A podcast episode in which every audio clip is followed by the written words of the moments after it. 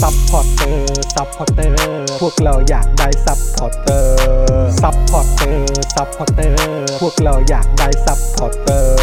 ไม่มีเงินก็ไม่เป็นไร แต่ถ้ามีเงิน สมัครซัพพอร์เตอร์ ซัพพอร์เตอร์ ซัพพอร์เตอร์ พวกเราอยากได้ซัพพอร์เตอร์ ซัพพอร์เตอร์ ซัพพอร์เตอร์ พวกเราอยากได้ซัพพอร์เตอร์ กดง่ายง่ายๆแค่กดจอยด้านล่าง หรือว่ากด subscribe ไปด้วยสมัครกันหน่อย ซัพพอร์เตอร์ ซัพพอร์เตอร์ พวกเราอยากได้ซัพพอร์เตอร์ ซัพพอร์เตอร์ ซัพพอร์เตอร์ พวกเราอยากได้ซัพพอร์เตอร์ ซัพพอร์เตอร์ ซัพพอร์เตอร์ พวกเราอยากได้ซัพพอร์เตอร์ ซัพพอร์เตอร์ ซัพพอร์เตอร์ พวกเราอยากได้ซัพพอร์เตอร์ ซัพพอร์เตอร์ เมมเบอร์ชีพสมัครซัพพอร์เตอร์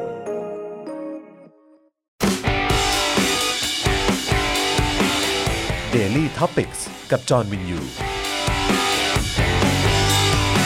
สวัสดีครับคุณผู้ชมครับ ต้อนรับทุกท่านนะครับเข้าสู่ Daily Topics Exclusive ของเราในวันนี้นะครับกับผมจอมยูนะครับแล้วก็แน่นอนครับ โอ้โหเขาเรียกว่าเป็นเจ้าของรายการดีกว่านะครับต้อนรับอาจารย์วินัยวงศ์สุรวัตรนะครับ สวัสดีครับ สวัสดีครับอาจารย์วินัยครับผมนะฮะแล้วก็ดูแลการไลฟ์นะครับแล้วก็ร่วมจัดรายการกับเรานะครับพี่ใหญ่สป็อคดักทีวีนะครับ บสวัสดีครับ สวัสดีครับ พี่ใหญ่ครับนะฮะอ่ะคุณผู้ชมใครมาแล้วทักทายกันหน่อยนะครับ มาร่วมพูดคุยกันได้นะครับ วันนี้เรามีเรื่องราวที่จะมาคุยกันนะครับเอ่อหยอดไว้ตั้งแต่เมื่อสัปดาห์ที่แล้วนะครับ ว่าอาจารย์วินัยเนี่ยจะมาพูดคุยนะครับ เกี่ยวกับเรื่องราวของเงินดอลลาร์ อ่า เออ ไม่ใช่คริปโตนะครับ ไม่ใช่คริปโตนะ นี่ทำไมเงินดอลลาร์แข็งท่ามกลางวิกฤตเศรษฐกิจนั่นเองนะครับ ซึ่งก็เอ่อตอนนี้แล้วก็เงินบาทนี่ก็อ่อนตัวลงไปเยอะ อ่า ใช่ไหม ใช่ เรื่องของการนำเข้านี่ก็หลายคนก็ ก็ จำได้นะแบบแรก เออ ๆ ตอนเอ่อเพิ่งเริ่มทำเอ่อ the topic แรก ครับ ๆเลคยเนี่ รั ย บ หัวข้อแรกๆเลย ครับ แล้วก็ อืม ตอนนั้นเราคุยกันบอกว่าปัญหาเงินบาทแข็งค่านะ เออ บอกแข็งค่านะ เออ อ อ ย่าอย่าเผลอใช้แข็งอีกอย่างหนึ ง ไม่ใช่แข็งตัวนะฮะเออ นะฮะย้ำอีกครั้งแข็งค่านะครับ เออ เงินดอลลาร์ก็แข็งค่านะครับ ไม่ได้แข็งตัวนะฮะ เออแข็งค่าอ่อนค่านะ ค ค รั รับ ผมเอ อ่า อนะครับ ก็ ไม่ได้ไปชี้หน้าใครนะครับนะฮะ ตอนนี้ก็วนกลับมาละ ใช่ ปัญหา ใช่ เงินบาทแข็งตอนนี้กลายเป็นเงินบาทอ่อนแทน อ่า อ่าได้เวลาย้อนกลับมาคุย ย้อนกลับมาคุยกันหน่อยแต่ว่าคราวนี้เป็นฝั่งของเงินดอลลาร์นั่นเองนะครับเดี๋ยวเราจะมาคุยกันด้วยนะครับอ่ะเดี๋ยวขอดูคอมเมนต์หน่อยครับพี่ใหญ่ครับนะสวัสดีคุณมิโซรินะครับ คุณมิโซริบอกว่าไม่เคยเห็นหน้าพี่ใหญ่เลยอะเออนะวันหลังต้องให้พี่ใหญ่เปิดกล้องแล้วแหละ หล่อมากนะครับ เออ หล่อนะเออใช่ไหม เมื่อเช้านี้ผมแบบรู้สึกแบบอื้อหือทำไมกูถึงแบบ กูเบลอร์อย่างงี้วะเนี่ย คือผมอ่ะคุณผู้ชม เวลาผมเดินมาจากตรงโถงบ้านผมเนี่ย มันก็จะมีหน้าต่างแบบว่าเข้ามาในสตูดิโอเล็กนี้ใช่ไหมแล้วผมเนี่ย ก็เดินเข้ามาปุ๊บ แล้วผมก็แบบ ผมระหว่างเดินผ่านไปปุ๊บ ผมก็แบบมองเข้ามาแล้วก็จะทักทายผู้ควบคุมสตูดิโอของเรา เออ ซึ่งผมมองเข้าไปผมเข้าใจนึกว่าเป็นอาจารย์แบงค์ อืม เออ ผมนึกว่าเป็นอาจารย์แบงค์แล้วผมก็แบบว่า งงนิดหน่อย เออแล้วแล้วแล้วผมก็เดินเข้ามานะ เออ ผมก็เดินเข้ามาแล้วผมก็จะมาดูแบบว่าความเรียบร้องเรียบร้อยอะไรต่างๆ ตรงนี้อะไรอย่างเงี้ยแล้วก็มาเก็บก้งเก็บแก้วไป แล้วผมก็เห็นมีแก้วหนึ่งวางอยู่ เข้าใจว่าน่าจะเป็นแก้วที่วางไว้ทิ้งไว้ตั้งแต่วันศุกร์ อ่า เออแล้วผมก็เลยถามว่า เอ๊ะ อันนี้เป็นแก้วอาจารย์แบงค์เหรอครับ นึกว่าเพราะผมนึกว่าอาจารย์แบงค์เดินเข้าไปเอาน้ำ อ่า แล้วก็แบบเอาแก้ววางไว้ตรงนี้ อ่า แล้วก็ดื่มข้างๆ ตรงที่นั่งอะไรอย่างเงี้ย อ่า เขาบอกว่าไม่แน่ใจเหมือนกันครับอะไรเงี้ย เราก็แบบอ๋อเออโอเคโอเค แล้วก็เดินออกมา แล้วก็ไปเจออาจารย์วินัยหาที่จอดรถจอดรถอะไรให้ แล้วก็เดินเข้ามาแล้วก็พี่ใหญ่มาทำอะไร อะ่ะ งงเลยคุณผู้ชม เออต้องขออภัยนะครับนะฮะแล้วก็อ่ะฝากทักทายอาจารย์แบงค์ที่อาจจะอยู่ที่บ้านตอนนี้ด้วยแล้วกันนะครับนะฮะสวัสดีคุณคังนะครับ คุณคังบอกว่าสวัสดีคุณจรและอาจารย์วินัยครับ คุณจูนดูทุกไลฟ์หรือเปล่า เปิดเข้ามาเจอตลอดเลยอ่านะครับ คุณคังนี่ก็มาร่วมประมูลงานศิลปะไปนะครับ เมื่อช่วงวันศุกร์ที่ผ่านมาด้วยนะครับนะฮะคุณไมล์ไลฟ์สวัสดีนะครับ คุณคอร่าสวัสดีครับ คุณธนาโนนสวัสดีนะครับนะฮะอ่ะพี่ใหญ่ขอดูคอมเมนต์ด้านบนหน่อยครับนะฮะคุณสุพจน์คุณเซนจูนะครับนะฮะคุณสุพจน์เอ่อคุณชัยมงคลนะครับ คุณเต้หรือเปล่า คุณเต้ไลน์ใช่ไหมครับ คุณจูนนะครับนี่นะฮะวันนี้ วันนี้อะไรนะครับ ร้อน ร้อนอีกแล้วอ๋อครับผมนะฮะ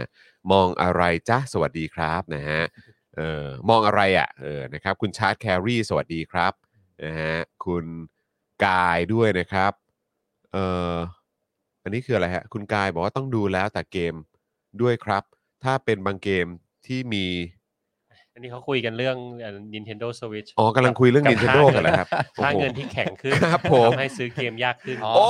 โห สุดยอด ล้ำหน้าไปเรียบร้ สุ อย ด แล้ ยว อด ถึงเรื่อง เออ import export เรียบร้อยแล้ว ครับ เรื่องนำเข้าแล้วครับ เออซื้อ Nintendo Switch กันเลยทีเดียว เออนะครับ สวัสดีคุณเบียร์ด้วยนะครับ คุณเบียร์บอกว่าเกือบมาไม่ทันโอ้ยคุณเบียร์สบายๆครับนะฮะมีเรื่องให้เมาส์กันเยอะ คุณ AVP สวัสดีนะครับอ่ะแล้วก็แน่นอนนะครับคุณผู้ชมใครมาแล้วก็อย่าลืมกดไลค์กดแชร์กันด้วยนะครับคุณผู้ชมนะครับแล้วก็เอ่อฝากคุณผู้ชมนะครับเติมพลังให้กับพวกเราด้วยนะครับผ่านทางบัญชีกสิกรไทย 0698975539 หรือสแกน QR Code กันก็ได้นะครับตรงนี้นะครับคุณผู้ชมครับนะแล้วก็พื้นที่โฆษณาของเราก็ยังมีว่างอยู่นะครับคุณผู้ชมถ้าเกิดสนใจก็สามารถมาซื้อโฆษณาได้ แล้วก็เดี๋ยวเราก็จะมาประชาสัมพันธ์กันใน Daily Topics ทุกวันจันทร์ถึงศุกร์นั่นเองนะครับ โฆษณานี่จัดใหญ่จัดเต็มนะครับ ใช่ ดังนั้นคุ้มแน่นอนอ่ 999อ่ะ สปนเซอร์นี่แบบว่า 999 โคตรคุ้มนรับ อ่ะคุณผู้ชม จัดใหญ่ นะฮะ จัดเต็ม เออนะฮะ เห็นแล้ว อ่ะแล้วก็เมื่อกี้ก่อนที่เราจะเอ่อเข้ารายการกันเราก็ยังบอกอยู่เลยนะว่าเฮ้ยเปิดรายการมาแล้วก็คุยเรื่องบอลกันหน่อยแล้วกันเนาะ า เออ ใช่ นะครับเป็นยังไงบ้างฮะโอ้โหนี่ตอนนี้รู้สึกเหมือน ก็คว้า ฟอร์มฟอร์มแชมป์มาแล้ว คว้าแชมป์แรกไปแล้วนะครับ ตอนนี้ ทีมสิงห์สนามซ้อมของพวกเรา ครับผม อ่า โอ้ อัดเชลซีไปแบบว่า อัดเชลซีไป4-0นะโอ้โห แหม่ นิ่มๆนะครับ แต่ละคนนี่ก็ยิงกันแบบโอ้โห ยิงกัน ยิงกันเป็นเหมือนเหมือนเออเหมือนกดกดตู้ขนมอ่ะ อ่า เออ อย่างนั้นเลย ชอบ แหมช่างกล้า ฟอร์มจะพีคตอนก่อนเริ่มฤดูกาลนะครับ นั่นแหละฮะ เออ ผมก็พูดกับอาจารย์วินัยเหมือนกันว่า เออ ก็ดี ฟอร์มดีอ่ะ ผมก็ไม่ค่อยไม้หรอก เออ แต่ว่าก็เวลาอยู่ใน อยู่ในเอ่อฤดูกาลจริง ๆ เนี่ย อืม ขอให้ผลงานดี ๆ หน่อย เออ นะค ไม่ รั แล้ บ วเอาตอนก่อนเริ่มรายการนี่จอนกำลังวิเคราะห์ได้แบบว่า อืม ถึงจุดเลยเรื่องอะไรนะ การมองการวางแผนระยะยาวการซื้อตัว อืม นักเตะไหนลองลองเล่า ไม่ ต่ คือ คือผมอ่ะ ก็รู้สึกว่าแอบมีความคุ้นเคยแบบเดิมๆ ใช่ไหม แบบเวลาดูฟุตบอลแบบมาตั้งแต่แบบสมัยประถมปลาย มาจนถึงมต้นมปลายเข้ามหาวิทยาลัยอะไรแบบเนี้ยเออ แล้วแบบอย่างอย่างตอนเอ่อสมัยมัธยมเนี่ยผมก็ชอบอ่านแบบพวกสตาร์ซ็อกเกอร์พวกอะไรพวกนี้ใช่ไหมฮะ ก็อ่านแล้วก็แบบจะรู้สถิติจะรู้เรื่องของการทำงานข่าวเขิวนี่อ่านเยอะมากเออใช่ไหมเขาก็มีคอลัมนิสต์เยอะ อืม เอ่อคนเขียนบทความเกี่ยวกับกีฬา หรือว่าฟุตบอลต่างๆ ก็อ่านมาเยอะมาก แล้วก็ชื่นชมคนเหล่านี้มากๆ แล้วก็รู้สึกว่ามันน่าสนใจมาก แต่ว่า mindset หรือแบบวิธีการคิดในเรื่องของการแก้ปัญหาเอ่อเรื่องของการทำทีมอะไรต่างๆ เนี่ย ถ้าเป็นเมื่อก่อนเนี่ยผมก็จะมีความรู้สึกว่าทำไมไม่เปลี่ยนตัวนักเตะเอ้ยไม่เปลี่ยนไม่ขายนักเตะดีทิ้งไปเลย อ่าอ่า ไม่เปลี่ยนผู้จัดการทีมไปเลย หรือว่าไม่เปลี่ยนทีมผู้บริหารไปเลย หรือว่าไม่เปลี่ยนตรงนั้นไม่เปลี่ยนตรงนี้ อืม ถ้าตรงนี้มีปัญหาก็เปลี่ยนสิก็ อ่า ทำนู่นทำนี่เหมือนเหมือนเปลี่ยนอะไหล่รถอะครับ อ่า เออแต่ว่าแล้วแล้วจะมีความรู้สึกว่าไอ้วิธีหรือว่าสไตล์แบบเนี้ยเราจะเห็นเยอะมากในพรีเมียร์ลีกใช่ไหมพอแบบผู้จัดการคนนี้ผลงานไม่ดีปุ๊บอ่ะก็เปลี่ยนใช่ไหมฮะหรือว่าไอ้ตรงนั้นตรงนี้มีปัญหาก็คือจับเปลี่ยนเลยอ่ะ ใช่ไหมฮะแล้วเราก็มีความรู้สึกว่าอ๋อวิธีการหรือว่าสไตล์ของ บอลอังกฤษหรือว่าแบบฟุตบอลน่ะเออมันเป็นอย่างนี้หรือเปล่า อืม แล้วพอโตขึ้นมาอีกหน่อยเนี่ย เราก็เริ่มได้มีโอกาสดูกีฬาด้านอื่นๆ บ้าง อย่างพวกบาสเกตบอล NBA อเมริกันฟุตบอล เบสบอลอะไรงี้ย เบสบอลแม้กระทั่งแบบลาครอส อืม หรือว่าอะไรพวกเนี้ยคือแบบพวกกีฬาในฝั่งสหรัฐอเมริกา ซึ่งมันจะมีกฎกติกาที่มันมีความละเอียดมากยิ่งขึ้น แล้วก็มองไปถึงเรื่องของการเอ่อเชิงเศรษฐศาสตร์ของทีม อืม อะไรต่างๆ ด้วยมากยิ่งขึ้น อืม อะไรแบบเนี้ย อืม แล้วก็แบบเงินแม่งก็เยอะมากเลยเนาะเออแบบว่าสัญญานักกีฬาแต่ละคนนี่มันก็ไม่ใช่น้อยๆอะไรเงี้ยแล้วเขาแบบมีการบริหารจัดการกันยังไงเนาะอะไรแบบเนี้ยแล้วเราก็ได้ดูแบบพวกเอ่อเบื้องหลังการทำงานของทีมดัง ๆ ทีมต่างๆ หรือแม้กระทั่งพวกแบบเอ่อสารคดีอย่างของ อ่า ไมเคิลจอร์แดน อ่า หรือว่าแบบนักกีฬาคนนั้นคนนี้ที่เกี่ยวกับอเมริกันเกมส์เนี่ย อ่า ก็รู้สึกว่า อ๋อ มันมีวิธีการทำงานกันแบบนี้นี่เอง อืม อะไรแบบเนี้ยแล้วช่วงหลังๆอ่ะผมเพิ่งเริ่มมารู้สึกกับอาร์เซนอลไง เออ หรือว่าแบบมีหลาย ๆ ทีมในในอังกฤษเหมือนกัน อย่างลิเวอร์พูลเองก็เหมือนกัน ในความรู้สึกผมนะ ก็คือเพราะผู้บริหารเนี่ยก็เป็นเจ้าของทีม อืม Red Red Red Sox ป่ะ อืม เออ ใช่ไหมของบอสตัน บอ ใช่ ส ไหม ตันใช่ เออ ใช่ไหมครับ แล้วก็เขาก็มีแบบทีมอะไรอื่น ๆ ด้วย แล้วแม้กระทั่งรู้สึกว่าเลบรอนเจมก็มาซื้อหุ้น ม ของลิเวอร์พูลด้วยเหมือนกัน ฮะฮะ ใช่ไหมเออแต่ซื้อไป 2%มั้งถ้าเกิด อ่า จะไม่ผิด แล้วก็เนี่ยพอมามองในของฝั่งอาร์เซนอลเนี่ย ซึ่งอาร์เซนอล เอ่อเจ้าของทีมเนี่ยก็เป็น อเมริกัน เจ้าของ เหมือนกัน ทีมในในในในเอ่อฝั่งกีฬาอเมริกันด้วยเหมือนกันเพราะเขาเป็นคนอเมริกัน อ่า ใช่ไหมเอ่อโครเอ่อโครนเคเนี่ยก็คือจะมีแบบเอ่อทีมอเมริกันฟุตบอล ทีมไอซ์ฮอกกี้อะไรของเขาอ่ะก็มีด้วยใช่ไหมแล้วเราก็มีความรู้สึกว่าเฮ้ยวิธีการทำงานมันแบบแม่งมันเหมือนมันมีการวัด KPI หรือมันมีการอะไรสักอย่างอ่ะ ม ทำไมมันถึงช้าทำไมมันดูแบบมึงใจเย็นมากเลยนะทีมแม่งดูแย่มากตอนนี้ทำไมมึงใจเย็นมึงไม่เปลี่ยนมึงไม่ทำหาอะไรเลยวะเนี่ย อืม แล้วเราก็เห็นเริ่มมีการจับผู้บริหารคนนั้นคนนี้มา แล้วก็อยู่มาประมาณ 6 เดือน แล้วก็เริ่มเห็นทรงทีมว่าเออแบบวิธีการดีลงานบริหารงานมันเป็นยังไงเนี่ยเราก็เลยเริ่มรู้สึกว่าเฮ้ยมัน DNA แบบคล้ายๆคือไม่ไม่อยากถึงขั้นใช้ DNA แต่คิดว่าใช้คำว่าสไตล์แล้วกัน สไตล์การทำงานอ่ะมันมีความดูเป็นแบบเหมือนเหมือนเป็นอเมริกัน อ่า สไตล์มากยิ่งขึ้นอะไรแบบเนี้ยเออแล้วก็เลยรู้สึกว่าอ๋อแบบบางทีเราอาจจะต้องมองในแง่ของมุมการบริหาร า หรือว่าวิธีการแบบเอ่อลงมือทำงาน อ่า ของพวกนี้ด้วยเหมือนกันนะ อ่ามั มันมีความแตกต่างแล้วก็รู้สึกว่าเออแบบไม่แน่มันอาจจะเป็นอะไรที่น่าสนใจนะ อืม ที่วิธีการบริหารเอ่อทีม อืม หรือว่าบริหารงานแบบนี้ อืม มันอาจจะมันอาจจะทำให้เราได้เห็นอะไรที่มันแปลกใหม่ อืม แล้วก็อาจจะส่งผลไปถึงวงการได้ด้วยเหมือนกัน อ่า อะไรอย่างเงี้ยหวังว่านะ อ่า หวังว่านะเพราะว่าเราเคยเห็นสิ่งนี้เกิดขึ้นตอนที่เวงเกอร์มาทำ อืม แล้วเวนเกอร์ก็ก็จบเศรษฐศาสตร์อะไร อืม ต่างๆ มันก็มี อืม เรื่องของการแบบเออ อืม ใช้ แล้วก็ ใช้เงินอย่างฉลาด สร้างสนาม อะไรอย่างนี้ ใหม่ ด้วย ด้วย ใช่ไหมฮะแล้วก็เรื่องของเอ่อวิทยาศาสตร์การกีฬา อ่า เรื่องของโภชนาการอะไรแบบนั้นมันก็กระจายไปทั่ว อืม ในในฝั่งของพรีเมียร์ลีกเองก็ที่ผมเริ่มเห็นน่ะผมก็เห็นจากฝั่ง คือจริง ๆ อย่างของอเมริกาเอ้ยของแมนยูเองเนี่ยทีมมึกเอ่อผู้บริหารก็เป็นเป็นอเมริกันนะ อ่าใช่ ใช่ไหมฮะแต่ว่า แฟนบอลเกลียดชิบหายเลย ใช่ แต่ว่าแต่ว่ามา เห็นจริง ๆ แล้ว อ่ะที่เห็นถึงวิธีการทำงานอ่ะ อืม ก็คือในฝั่งของลิเวอร์พูล อ่า เออแล้วก็ดูมันส่งผลระยะยาวด้วยเหมือนกัน อ่า ก็เลยแบบเออ น่าสนใจดีว่ะ อ่า แล้วก็เราต้องไม่ลืมด้วยนะว่าอย่างของลิเวอร์พูลนี่เขาก็ตัวผู้บริหารเองก็ถ้าใครเคยดูไอ้มันนี่บอล อ่า เออ มันก็มีเรื่องของการใช้สแตทใช้ส า ถิติอะไรพวกนี้มา อ่อ่ มาใช้ใน อ่ การ ช่ช่ช่ ในการวางแผน ใช่ ระบบ ดีาก ทีมอะไรแบบนี้ด้วยเหมือนกัน ใช่ อะไรอย่างเงี้ย ใช่ แล้วเราก็เริ่มมาเห็นในในของอาร์เซนอล ใช่ อะไรแบบเนี้ย ใช่ ซึ่งเมื่อก่อนก็คือแบบโอ้โหแฟนบอลก็คือด่าเละเลยไง ใช่ ด่าเจ้าของทีมเละเลยอ่ะ ใช่ ด่า ใช่ แบบด่าด่าเป็นขี้เลยอะอย่างนี้เลยดีกว่าแต่เขาก็เฉยนะ อืม เออก็ดูเขาเฉยอ่ะเออแล้วก็แบบอ่ะก็ก็ค่อยๆทำไป แล้วตอนนี้มันเริ่มผลิดอกออกผลอ๋อมันเป็นอย่างนี้นี่เองว่ะเพิ่งเริ่มเข้าใจแต่ว่าก็คือต้องดูกันยาวๆนะครับอันนี้ผมอาจจะรู้สึกไปเองก็ ได้เอออาจจะท่าดีทีเหลวก็ได้ฮะใช่อาจจะท่าดีทีเหลวก็ได้ ผลิดอกออก เอ ผ อ ล แต่ตอนนี้ตอนนี้ไม่ได้รู้สึกแย่ขนาดนั้นเออกับทีมคือรู้สึกว่าเออแบบเออดูดู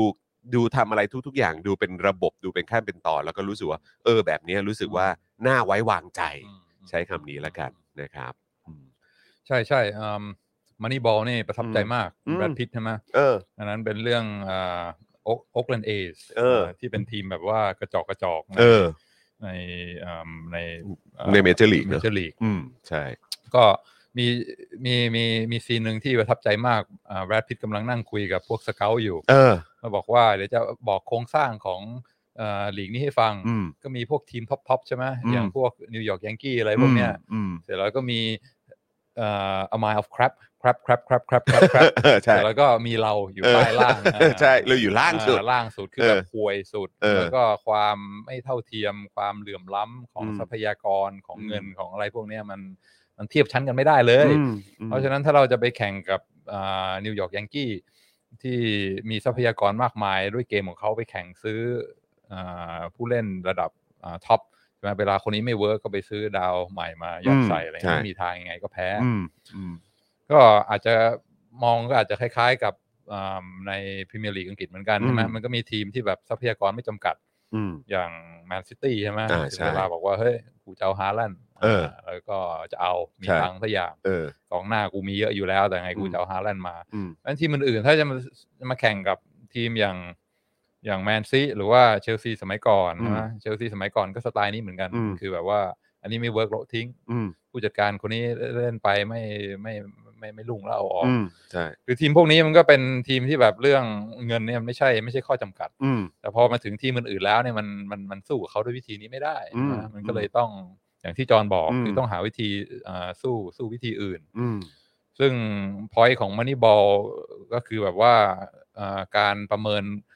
เอ่อค่าของผู้เล่นเนี่ย ไม่ใช่ดูแค่ฝีมืออย่างเดียว อืม แต่ต้องดูฝีมือเทียบกับราคา อืมอืม ใช่ไหมคือบางคนเนี่ย ฝีมือดีก็จริง แต่มันโอเวอร์ไพรซ์ อืม เพราะฉะนั้นซื้อมาเนี่ยเอ่อถึงแม้ว่าจะได้ฝีมือมาแต่ดูคอสเบนฟิตที่มันต้องแลกแล้วมันมันมันไม่คุ้ม อืม เพราะฉะนั้นการเอ่อเลือกซื้อนักเตะเนี่ยต้องไม่ใช่หาคนที่ฝีมือเก่งที่สุด อืม แต่ว่าหาคนที่เขาเรียกว่าเอิ่ม under value ที่สุด อื อ่า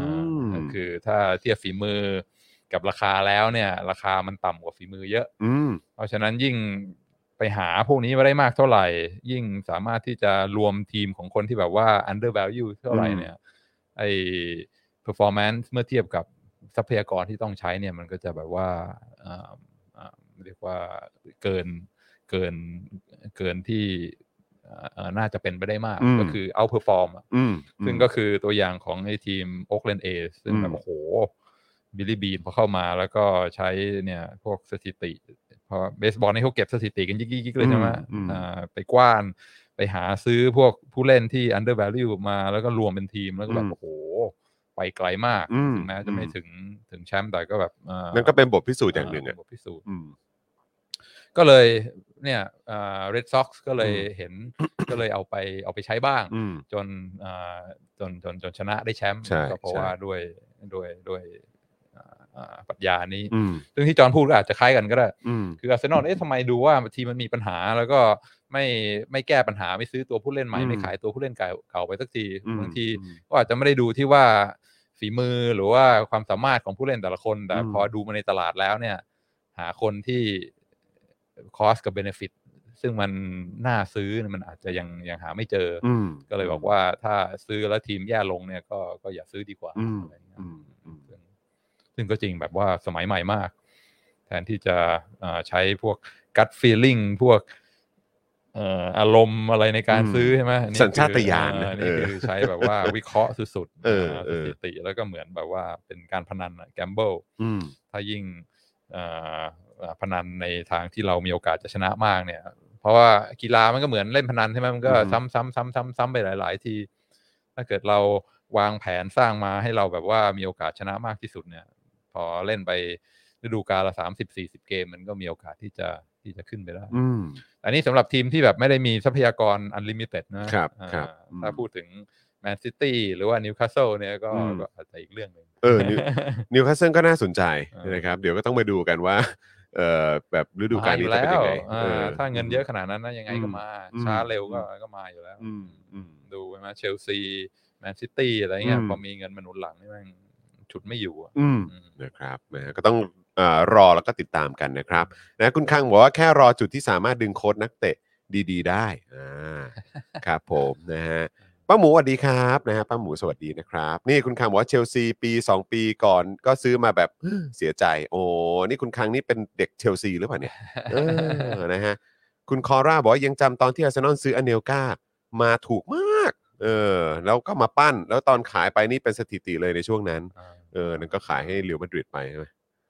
เออ ตอนนั้นเนี่ย อ่า ใช่ใช่ตอนนั้นขายเรียวมาดริด าา เออ ซื้อมาหลักแสนอ่ะ ขายได้หลักเท่าไหร่ยี่สิบกว่าล้านมั้ง าา เออ คือแพงอ่ะ อ่า นะครับ ได้คุ้มมากอ่ะคุ้มมากนะฮะคุณคุณพิพิธนะครับ บอกว่าตื่นมาร่วมสนับสนุน 549.49 ค่า โอ้ คนปังปังๆสุดๆ นี่คือตัวเลขมงคล รับ ใช่ไหมฮะ เออ หรือว่าเป็น การใบ้เลขอะไรหรือเปล่าฮะ จุดสี่เก้าตอนนี้เนี่ย เอ อ นะครับ ขอบคุณมากรั ขอบคุณนะครับนะฮะคุณธนาโนมบอกว่าแมนยูก็เช่นกันครับ สมัยก่อนป๋าเน้นดึงนักเตะเกรดบีมาสร้างทีม หลังๆมานี่ซื้อเป็นบ้าเป็นหลังเลย เออป็อกบาเพิ่งออกไปนี่ใช่ไหมป็อกบาไปไปยูเว่แล้วกลับไป อ่ายู ยูเว่แล้วเออนะครับ คุณ คุณนี่คงมีความสุข นะ คุณอะไรนะ คุณสเตฟานคุณสเตฟานแอนตี้ฮีโร่เคยดูไหมเคยดูช่องแอนตี้ฮีโร่ไหมต้องไปดูนะฮะ คุณสเตฟานนี่เอ่อเมื่อก่อนเขาเป็นเป็นนักแสดงเป็นพระเอกไง าา เออแล้วเขาก็แบบเป็นสายสายบอลมากเลยอะ วิเคราะห์จริงจังนะ โหจริงจังโคตร แล้วแล้วก็แล้วก็แล้วก็สนุกนะ อ่าอ่า เออ อ่า แล้วก็สนุกแล้วก็ในหลาย ๆ มุมคือน่าสนใจแล้วก็ อ่า ผมก็รู้สึกว่าเฮ้ยเขาก็มองขาดเหมือนกันนะเนี่ย มม เออนะครับใครสนใจก็ไปดูกันนะ แล้ว ค ก็ รับ เชียร์แมนยูแต่ว่าไม่ชอบป็อกบา ไม่ไม่ไม่ไม่ไม่เหมือนเขาบอกว่าเขาเชียร์ยูเวนตุสทีมเดียวนะ อ่า เออนั่นคือทีมอื่น ๆ คือก็คงแบบก็คงติดตามแหละ อ่า แต่ว่าถ้า อ่า ถามว่าเชียร์จริง ๆ เข้าใจว่าเชียร์ยูเวนตุสนะ อ่าแล้วดีใจที่ได้ป็อกบาไปเหรอ ไม่รู้เหมือนกันแต่คิด แต่คิดว่าน่าจะนะเออก็น่าจะแฮปปี้แหละเออ อาจ นะคจะมี รับ นักเตะบางคนที่แบบว่าเป็นแบบ แนวศิลปินนะนะ เออ คือแบบว่าถ้าอยู่ Artist ทีมไหนแล้วแบบลุ่งก็ลุ่งไปเลย อืม คือแบบโคตรลุ่ง เออ าอ่ารู้ว่ามีพรสวรรค์ มันเหมือนมันไปด้วยกันได้กับ อ่า ทีมนะ แต่ว่าพอย้าย ถูกไปโฉลก อยู่อีกทีมแบบว่าเล่นไม่ออกเลย เออ ว่าไม่ไม่ไม่ปังเลย ไม่รู้ว่าเกี่ยวกับสภาพแวดล้อมหรืออะไร จะหมีรือ พวก เป แบ ล่า บว่าพวกศิลปพวกนัก อืม นักเตะศิลปินอะไรพวก เออ นี้ มันจูนกันไม่ได้อะ อ่าไอ้นี่คนมาริโอบาลอเทลลี่ใช่ไหม อ๋อบาโลเตลลี่ อ่า เอ นี่ อ ก็ ถ้ามาแล้วไม่แฮปปี้ไม่มีความสุขก็เล่นไม่ออกเลย ใช่ อะไรเงี้ย ใช่ใช่ส่งผล อื เนี่ย ม ส่งผล ซึ่งปอกบาก็น่าจะเป็น อืม อย่างนี้อันเนลกาก็เหมือนกันแม่แนว อืม แบบว่าอาร์ติส มากฮะ มาก ครับ ถ้าไม่แฮปปี้เมื่อไหร่เนี่ยโคตร ใช่ครับ ก่อกวนสร้าง แบบ ปัญหาเลยไหม มึงเอ้ย ลงไปยิงเขาบอกให้ลงไป ยิงเออแม่คุณคังบอกว่าอาจารย์วินัยคิดว่าเชลซีเป็นทีมที่ทำให้ค่าตัวนักเตะราคาโอเวอร์ไพรซ์หรือเปล่า ในช่วงแรกของอับราโมวิชหรือว่าเกิดจากเศรษฐกิจครับ โอ้โห แต่ทำไมผมรู้สึกว่าทีมที่ทำให้มันเกิดความการโอเวอร์ไพรซ์มากเนี่ย คือปารีสแซงต์แชร์แมงมากกว่า อ่า เออ ผมกลับรู้สึกว่าเป็นทีมนั้นมากกว่านะคุณคัง อ่า เออไม่รู้เหมือนกัน คือ อืมแต่หรือว่าถ้าพูดในพรีเมียร์ลีก อืม ผมก็ไม่แน่ใจ แต่คือตลาดนักเตะในยุโรปอ่ะมันก็กระทบกันหมดอ่ะ อืมอืม ใช่ไหมเออ คือนักเตะคนเดียวกันเนี่ย ถ้าสมมติขายให้ต่างทีมกันมันราคาไม่เหมือนกันใช่ไหม อืม คือเรานึกว่าเวลาไปซื้อของเนี่ย ตั้งราคาไว้ใครซื้อก็ราคาเดียวกัน อืม แต่ว่าในตลาดอ่าในตลาดกีฬาในยบางทีมันมันมันไม่ใช่ มัน อืม ขึ้นที่ว่าใครซื้อด้วย ใช่ ถ้าสมมติบอกว่าอ่า PSG จะมาซื้ออ ม หรือว่าแมนยูจะมาซื้ออ ม หรือว่าแมนซิตี้จะมาซื้อราคามันแบบว่า ก็ถูกโขกอยู่แล้วแหละ ยิ่งยิ่งโดนเด้งขึ้นไป อืม มากมากขึ้นเท่านั้น อืม เพราะฉะนั้นก็เป็นเป็นข้อเสียเปรียบเหมือนกันของทีมใหญ่ๆ อืม อ่าคนขายก็รู้อยู่ว่ามีเงินดีกว่า เพ ครับ ราะฉะนั้นก็สามารถเรียกแพงๆได้ อืมอืมอืม แต่ว่าไอ้เอเจนต์คนนั้นเพิ่งตายไปนี่หว่า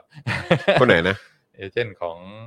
ของฮาแลนด์เนี่ยแหละ อ๋อเหรอ าชื่ออะไรนะ เป็นไร ซี เป็น โอ ไรตายอ่ะ เอ่อไรโอล่าอะไรนี่ย เออเออเออเออเออ ก็หัวใจวาย อ๋อจริงดิ อ่าสุขภาพไม่ดีก็เพิ่งเพิ่งตายไปคนที่แบบแสบๆเลยอ่ะ เออเออเออ ที่แบบว่าเวลาจะใครจะซื้อเนี่ย ถ้ามาผ่านเอเจนต์คนนี้นี่ โดนโขกแบบว่า อื ไม่มีชิ้นดี อืม อ่าเป็นเรียกว่าเอเจนต์มือหนึ่ง ซูเปอร์เอเจนต์ไหม ซูเปอร์เอ เอ เจน อ ต์ ซูเปอร์เอเจนต์ ใช่ใช่ เออนะครับ คุณปิ๊ปปี้บอกว่าลาลาก่อยลูกากูอืมครับผม ไปไหนอ่ะ ไปอินเตอร์ปะหรือว่าไปไหน เออ อินเตอร์ใช่ไหมพี่ใหญ่ เออครับผม แล้วแมนยูเป็นไงบ้างครับพี่ใหญ่ ช่วงนี้ เทนฮาก ก็ ได้อยู่นะ ก็เหมือนจะดีนะ เออ เหมือนจะดี เปิดตัวมาก็ดีนะ โห ชนะเดอะแมตชอ่ะ เอ ใช่ อ โอ้โห ใช่ไหมโอ้โห แมตช์ยิ่งใหญ่นะ สาโซเชียลค เอ รับ อ โอ้โห ครับผม นัดเดียวนัดเดียวคุยได้ แฟนแมนยูคุยมากินเดือนแล้ โอ้ ว โหนี่คือ นี่คือเย็นนี้อยากให้เจอคุณปามากเลย นะฮะ ไม่ได้เจอกันมาพักใหญ่ แต่แต่ลิเวอร์พูลเขาก็มีนูนเยสนะ เออ นูนเยสเป็น แร ไง ง บ้างอะ มาก เออ ล่าสุดก็สี่ประตู จริงเหรอ นูนเยสยิงคนเดียว คนเดียว สี่ประตูเหรอ ใช่ โอ้โห จะบ้าตาย คนนี้มันมาจากทีมไหนนะ ปอร์ตุเกสอะเบนฟิ ปอร์โต้เหรอเบนฟิก้า หรือเปล่าครับ เออ น่าจะเป็นฟิก้านะ อ้าวงั้นผมก็พอมีลุ้นสิเอ้ยนักนักเตะใหม่แล้วอะที่มาจากปอร์โต้อะ มม เออเพราะเห็นมีคนแบบเขาเรียกว่าอะไรอะแบบว่าบอกว่าโอ้ยลีกโปรตุเกสกับลีกกับพรีเมียร์ลีกมันคนละเนี่ยมันคนละกระดูกคนละเบอร์กันแหมคิดว่าไปได้คนนี้มาจากปอร์โต้แบบว่า แบบแอสซิสต์เยอะมากแบบคิดว่าจะทำได้เหมือนในพรีเมียร์ลีกเหรอเอ้าก็ดูนูนเยสดิครับนูนเยสก็ยังทำได้เลย ไม่ไม่ เออ ถ้าถ้าไปอ่านคอมเมนต์ใน BBC เนี่ยมัน เอ จะ อ มีแบบว่าไอเนี่ยเหรอโชว์ลีลา เดี๋ยวรอ พอเข้าหน้าฤดูหนาวนะฝนตกหนักๆ แล้วก็ไปแข่งที่สโต๊กเนี่ยดูตัวจะเล่นออกหรือเปล่า คือวิ่งไม่ออก วิ่งไม่โอ้โหแล้วมีระบุด้วยนะว่าไปแข่งที่สโต๊กเนี่ยโอ้โหมีระบุด้วยว่าไปแข่งที่สโต๊ก คือ โอ้ ทั้งหนาวทั้งเปี ยก แล้วก็โดนเสียบที่ขาหักเนี่ยดูซิมันจะเล่นได้หรือเปล่าเอออันนี้คือ โอ้โหแม่ ยอดฮิต อันนี้อันนี้อันนี้เป็นความเห็นหรือว่าเป็นคำขู่ฮะ เออเออมึงคอยดูเถอะเดี๋ยวรอหน้าหนาว หรือว่าเป็นการบอกบอกข้อเท็จจริงให้เตรียมใจไว้ เออไปแข่งที่สโต๊กดูเถอะจะเล่นออกหรือเปล่า อืมสุดยอดเลย สโต๊ นะ ก ครับ ไม่มีไอ้นั่นอยู่แล้วใช่ไหม อืม ร่ำลือในความโหดใช่ไหม เขาเขาใช่เขาเล่นเขาเล่นบอลหนัก เออ เขาเล่นบอลหนักเออเมื่อคนคนนี้ยังอยู่ปะเอ่อตัวตัวสูงสูงๆที่ย้ายมาจากลิเวอร์พูลอะชื่ออะไรนะปีเตอร์เขาอะ เขารีไทาย เขาเลิกไปแล้วใช่ไหม ใช่ เออผมยังรู้สึกว่าเขาเป็นโลโก้ของสโต๊กมากเลยนะฮะ เออครับผม ใช่ไหมเขาเคยอยู่สโต๊กใช่ ใช่ ไหม ใช่ เออ โรบอท ใช่ไหม แดนซ์ เออนะฮะคุณคังบอกว่าดีแล้วครับ ลูคาคูกับอิตาลีเขาเล่นไม่เข้ากับเชลซีจริง ๆ เชลซีต้องหาแบบร็อกบาร์คอสตาแบบชนชนๆไถไถๆอะไรนะ เออไปได้เหรอครับเออพักบอลจ่ายเพื่อนได้ นี่เฮ้ยคุณคังนี่น่าจะเป็นแฟนเชลซีนะเนี่ย เออนะ คอส ครั ตา บ นี่ถือว่าสักเซสไหมฮะที่มาเนี่ย คอสตา เดี เหร โก้ อ คอสตาเพราะว่า แต่ก็ย้ายกลับไปแล้วนี่ อ่าตอนอยู่แอตเลติโกเนี่ยเป็น อืม ใช่ไหมเป็นดาวแต่มาอยู่พรีเมียร์ลีกนี่ก็ เออใช่ success ก็ได้ ใช่ ไม่ ใช่ สักใช่เซสก็ได้ ใช่กมันลางกลางๆไหม เออก ลาง ลาง กลางๆไหมไม่ได้ไม่ได้ไม่ไม่ได้เปรี้ยงนะไม่ได้เปรี้ยงนะครับนะฮะโอเคครับคุณผู้ชมครับแหมเราก็อุ่นเครื่องกันไป 20 กว่านาทีเกือบครึ่งชั่วโมงนะครับไม่ว่าจะเป็น ๆเรื่องบอล การ นี้มักจะไหลๆนะ ย้อนวันวาน ๆ เรื่องของเทปเก่าๆ ของ The Topics กับอาจารย์วินัยด้วยนะครับ แล้วก็แน่นอนเรื่องฟุตบอลนะครับ ซึ่งก็ดีใจนะครับ ที่คุณผู้ชมก็มีติดตามแล้วก็ดูกันเยอะอยู่เหมือนกันนะครับ ให้พวกเราพอเมาส์กันได้นะครับนะแต่ว่าแน่นอนครับเอ่อพี่ใหญ่ครับช่วยเอาเออของอาจารย์วินัยขึ้นอีกทีฮะนี่นะฮะวันนี้นะครับกับอาจารย์วินัยนะครับ เราจะมาคุยกันว่าทำไมเงินดอลลาร์มันถึงแข็ง ท่ามกลางวิกฤตเศรษฐกิจที่มันเป็นอยู่แบบนี้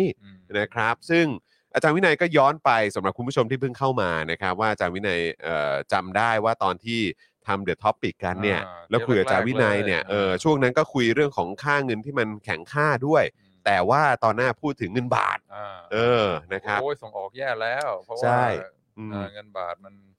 แข็งเหลือเกิน ใช่ อ่า นะครับ แล้ววันนี้กลับกลายเป็นว่าเป็นเงินดอลลาร์ครับ อ่า แล้วคนที่กำลังเอ่อรับผลกระทบอยู่ตอนนี้ก็คือผู้ที่นำเข้านี่แหละ อ่า ก็ได้รับผลกระทบเยอะเหมือนกัน สลับกับตอนนู้นเนาะ อ่า เออ ขึ้นเอาขึ้นเอาใช่ไหม ครับ ต้น อืม ปีที่แล้วสามสิบสองสามสิบสามตอนนี้แบบสามสิบหกสามสิบเจ็ด อืมอืม ต่อดอลลาร์ก็เลยกลายเป็นว่า อ้าว มีปัญหาเหมือนกันน ครับ เริ่ม ผม กลับมา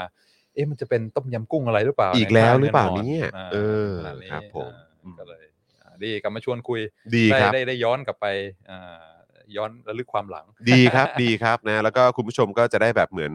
เอ่อเห็นภาพที่มันสะท้อนให้เห็นถึงสถานการณ์ปัจจุบันด้วย แล้วอาจจะแบบลองนึกย้อนดูกันไปนะครับ กับเหตุการณ์ที่มันผ่านมาได้ด้วยเหมือนกัน แต่ว่าไอ้ประเด็นนี้เนี่ยเราเราควรจะเริ่มตรงไหน คือเราต้องเข้าใจก่อนหรือเปล่าว่าไอ้การอะไรแข่งค่าของสกุลเงินต่างๆนี่มันมีมันมีมันมันเริ่มต้นจากอะไรหรือว่ามันมันมีเขาเรียกว่าอะไรมันเกิดขึ้นได้อย่างไร อืมม เออครับ ก็จอนก็พูดไปแล้วเมื่อกี้นิดนึงนำเข้าส่งออกใช่ไหม ครับผม ถ้าอ่าเงินบาทอ่อนก็ผู้ส่งออกก็ได้เปรียบ ครับผม ถ้าเอ่อเงินบาทแข็งผู้ผู้นำเข้าก็ได้เปรียบเพราะว่าอ่าสามารถซื้อสินค้าต่างประเทศได้ในราคาที่ที่ที่ถูกลง อืมอืม แล้วก็แน่นอนเรื่องท่องเที่ยวใช่ไหมถ้าสมคมรับ ติว่าเงินดอลลาร์อ่ามูลค่าเยอะๆเนี่ยคนอเมริกันมาเที่ยวเมืองไทยก็คุ้ม อ่า เพราะฉะนั้นก็อาจจะเป็นประโยชน์ต่ออ่าต่อภาคการท่องเที่ยวถ้าเกิ อื ด ม เขาเลิกกลัวโควิด แล้วก็กลับมาเที่ยวกันมากๆ ครับ ใช่ไม หอบเงินมา ครับ ใช้จ่ายที่นี่ ใช้จ่าย อืมครับ มันก็เป็นแรงแรงจูงใจที่ดี ครับ อ่าแต่ว่าอ่าเงินมันจะมีมูลค่ามากมูลค่าน้อย จะขึ้นจะลงอะไรอย่างเงี้ยอ่า อืม ทำไมอ่าทำไมเอ่อเงินบางสกุลถึงอ่ามีมูลค่ามากทำไมเงินบางสกุลถึงมีมูลค่าน้อย อืม เมื่อวันเสาร์อ่าเพิ่งพูดกับนักเรียนเรื่องนี้ก็ ครับ นักเรียนก็แชร์หลายอย่างว่าเฮ้ยเวลาไปอย่างไปประเทศเพื่อนบ้านไปเวียดนามอะไรเงี้ยอ่าซื้ออ่าอาหารเที่ยงตามฟู้ดคอร์ดอะไรเงี้ย อืม ก็ต้องจ่ายแบบสามหมื่นสี่หมื่นดอง เออครับผม แบบว่าเฮ้ยทำไมอ่าเลขศูนย์หลัง มันเยอะเหลือเกิน อ่าหลังราคาของเขามันถึงเยอะขนาดนี้ คือซื้อข้าวนี่มันห้าหลักเลยนะฮะ อ่า ใช้เงินห้าหลักในการซื้อ าบางทีแบบว่าไปเดินซื้อของบอกอันนี้ เออ เท่าไหร่ห้าสิบ เออ ความจริงก็คือแปลว่าห้าหมื่นแต่ อ่า ว่าพูดละละอ่า โอ้ จะได้ไม่ฟิฟตี้ก็หมายถึงว่าฟิฟตี้าวซึ่ง อ่าครับผม ห้าหมื่นดอง อืม เออทำไมค่าเงินบางประเทศมันถึงศูนย์ตามหลังเยอะเหลือเกิน อืมอืม ส่วนบางประเทศนี่ก็อ่าค่าเงินไม่ค่อยเยอะเท่าไหร่ ครับ ผมก็บอกเฮ้ยแต่ก่อนก็ตอนผมอยู่มัธยมก็ซื้ออาหารเที่ยงที่โรงโรงอาหารก็ข้าวกับสองอย่างก็เจ็ดแปดบาทเหมือนกันนะ เจ็ดแปดบาท อ่า โอ้โหเนี่ยอาจารย์วินัยอยู่ในยุคสมัยเจ็ดแปดบาทแหละครับเนี่ย อ่าโรงอาหารนะครับค่าสองอย่างนะอ่า โอ้โห กับกับสองอย่างอ่าแปดบาทแปดบาท ผมพยายามนึกอยู่ว่าตอนผม แต่ผมว่าของผมมันก็ล่อเข้าไปแบบน่า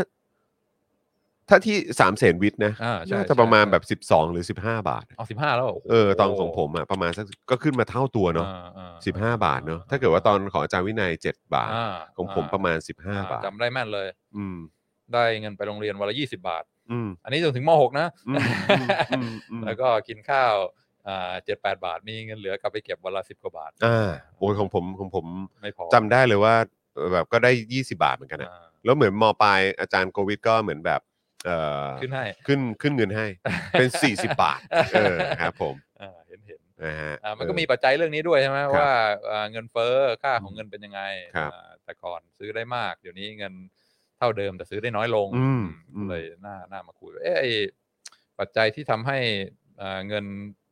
อ่ามีมีมูลค่าเท่าไหร่ ซื้อสินค้าและบริการได้มากเท่าไหร่มัน มันมันคืออะไรบ้าง อืม อ่าอ่าก็เริ่มต้นจากพูดทฤษฎีก่อนแล้วกัน ครับอืม ซึ่งพอพูดเสร็จก็คงจะรู้ว่าทฤษฎีมันใช้ไม่ได้ แต่แต่รู้ไว้หน่อยก็ดี อ่ารู้ไว้หน่อยก็ รู้ไว้หน่อยก็ดี เป็นเป็นเฟรมเวิร์ก อ่า เป็นทฤษฎี ครับผม นะเพราะถ้าทฤษฎีมันใช้ได้เนี่ยป่านนี้ผมก็คงไปนั่งเทรดแล้วก็ อ่า ชิวๆอยู่ ครับผม อ่าอยู่ชายทะเล อันนี้ ง เอ่อ ดื่ม ที่แบบว่าก็จะมีพาสซีฟอินคัม อ่า มา passive เรื่อย income ๆ ใช่ไหมฮะเออก็จะ ถ้าทฤษฎีมันใช้ได้คงไม่มานั่งอยู่นี่ คือถ้าทฤษฎีใช้ได้นะครับ ผมก็จะไปเกาะอาจารย์วินัยด้วย ครับ เออ นะครับ แล้วก็อาจารย์วินัยลงอะไรผมก็ลงตามนั้นนะครับ เอ อ นะครับ แต่ว่าอาจารย์วินัยได้บอกไว้แล้วนะครับว่า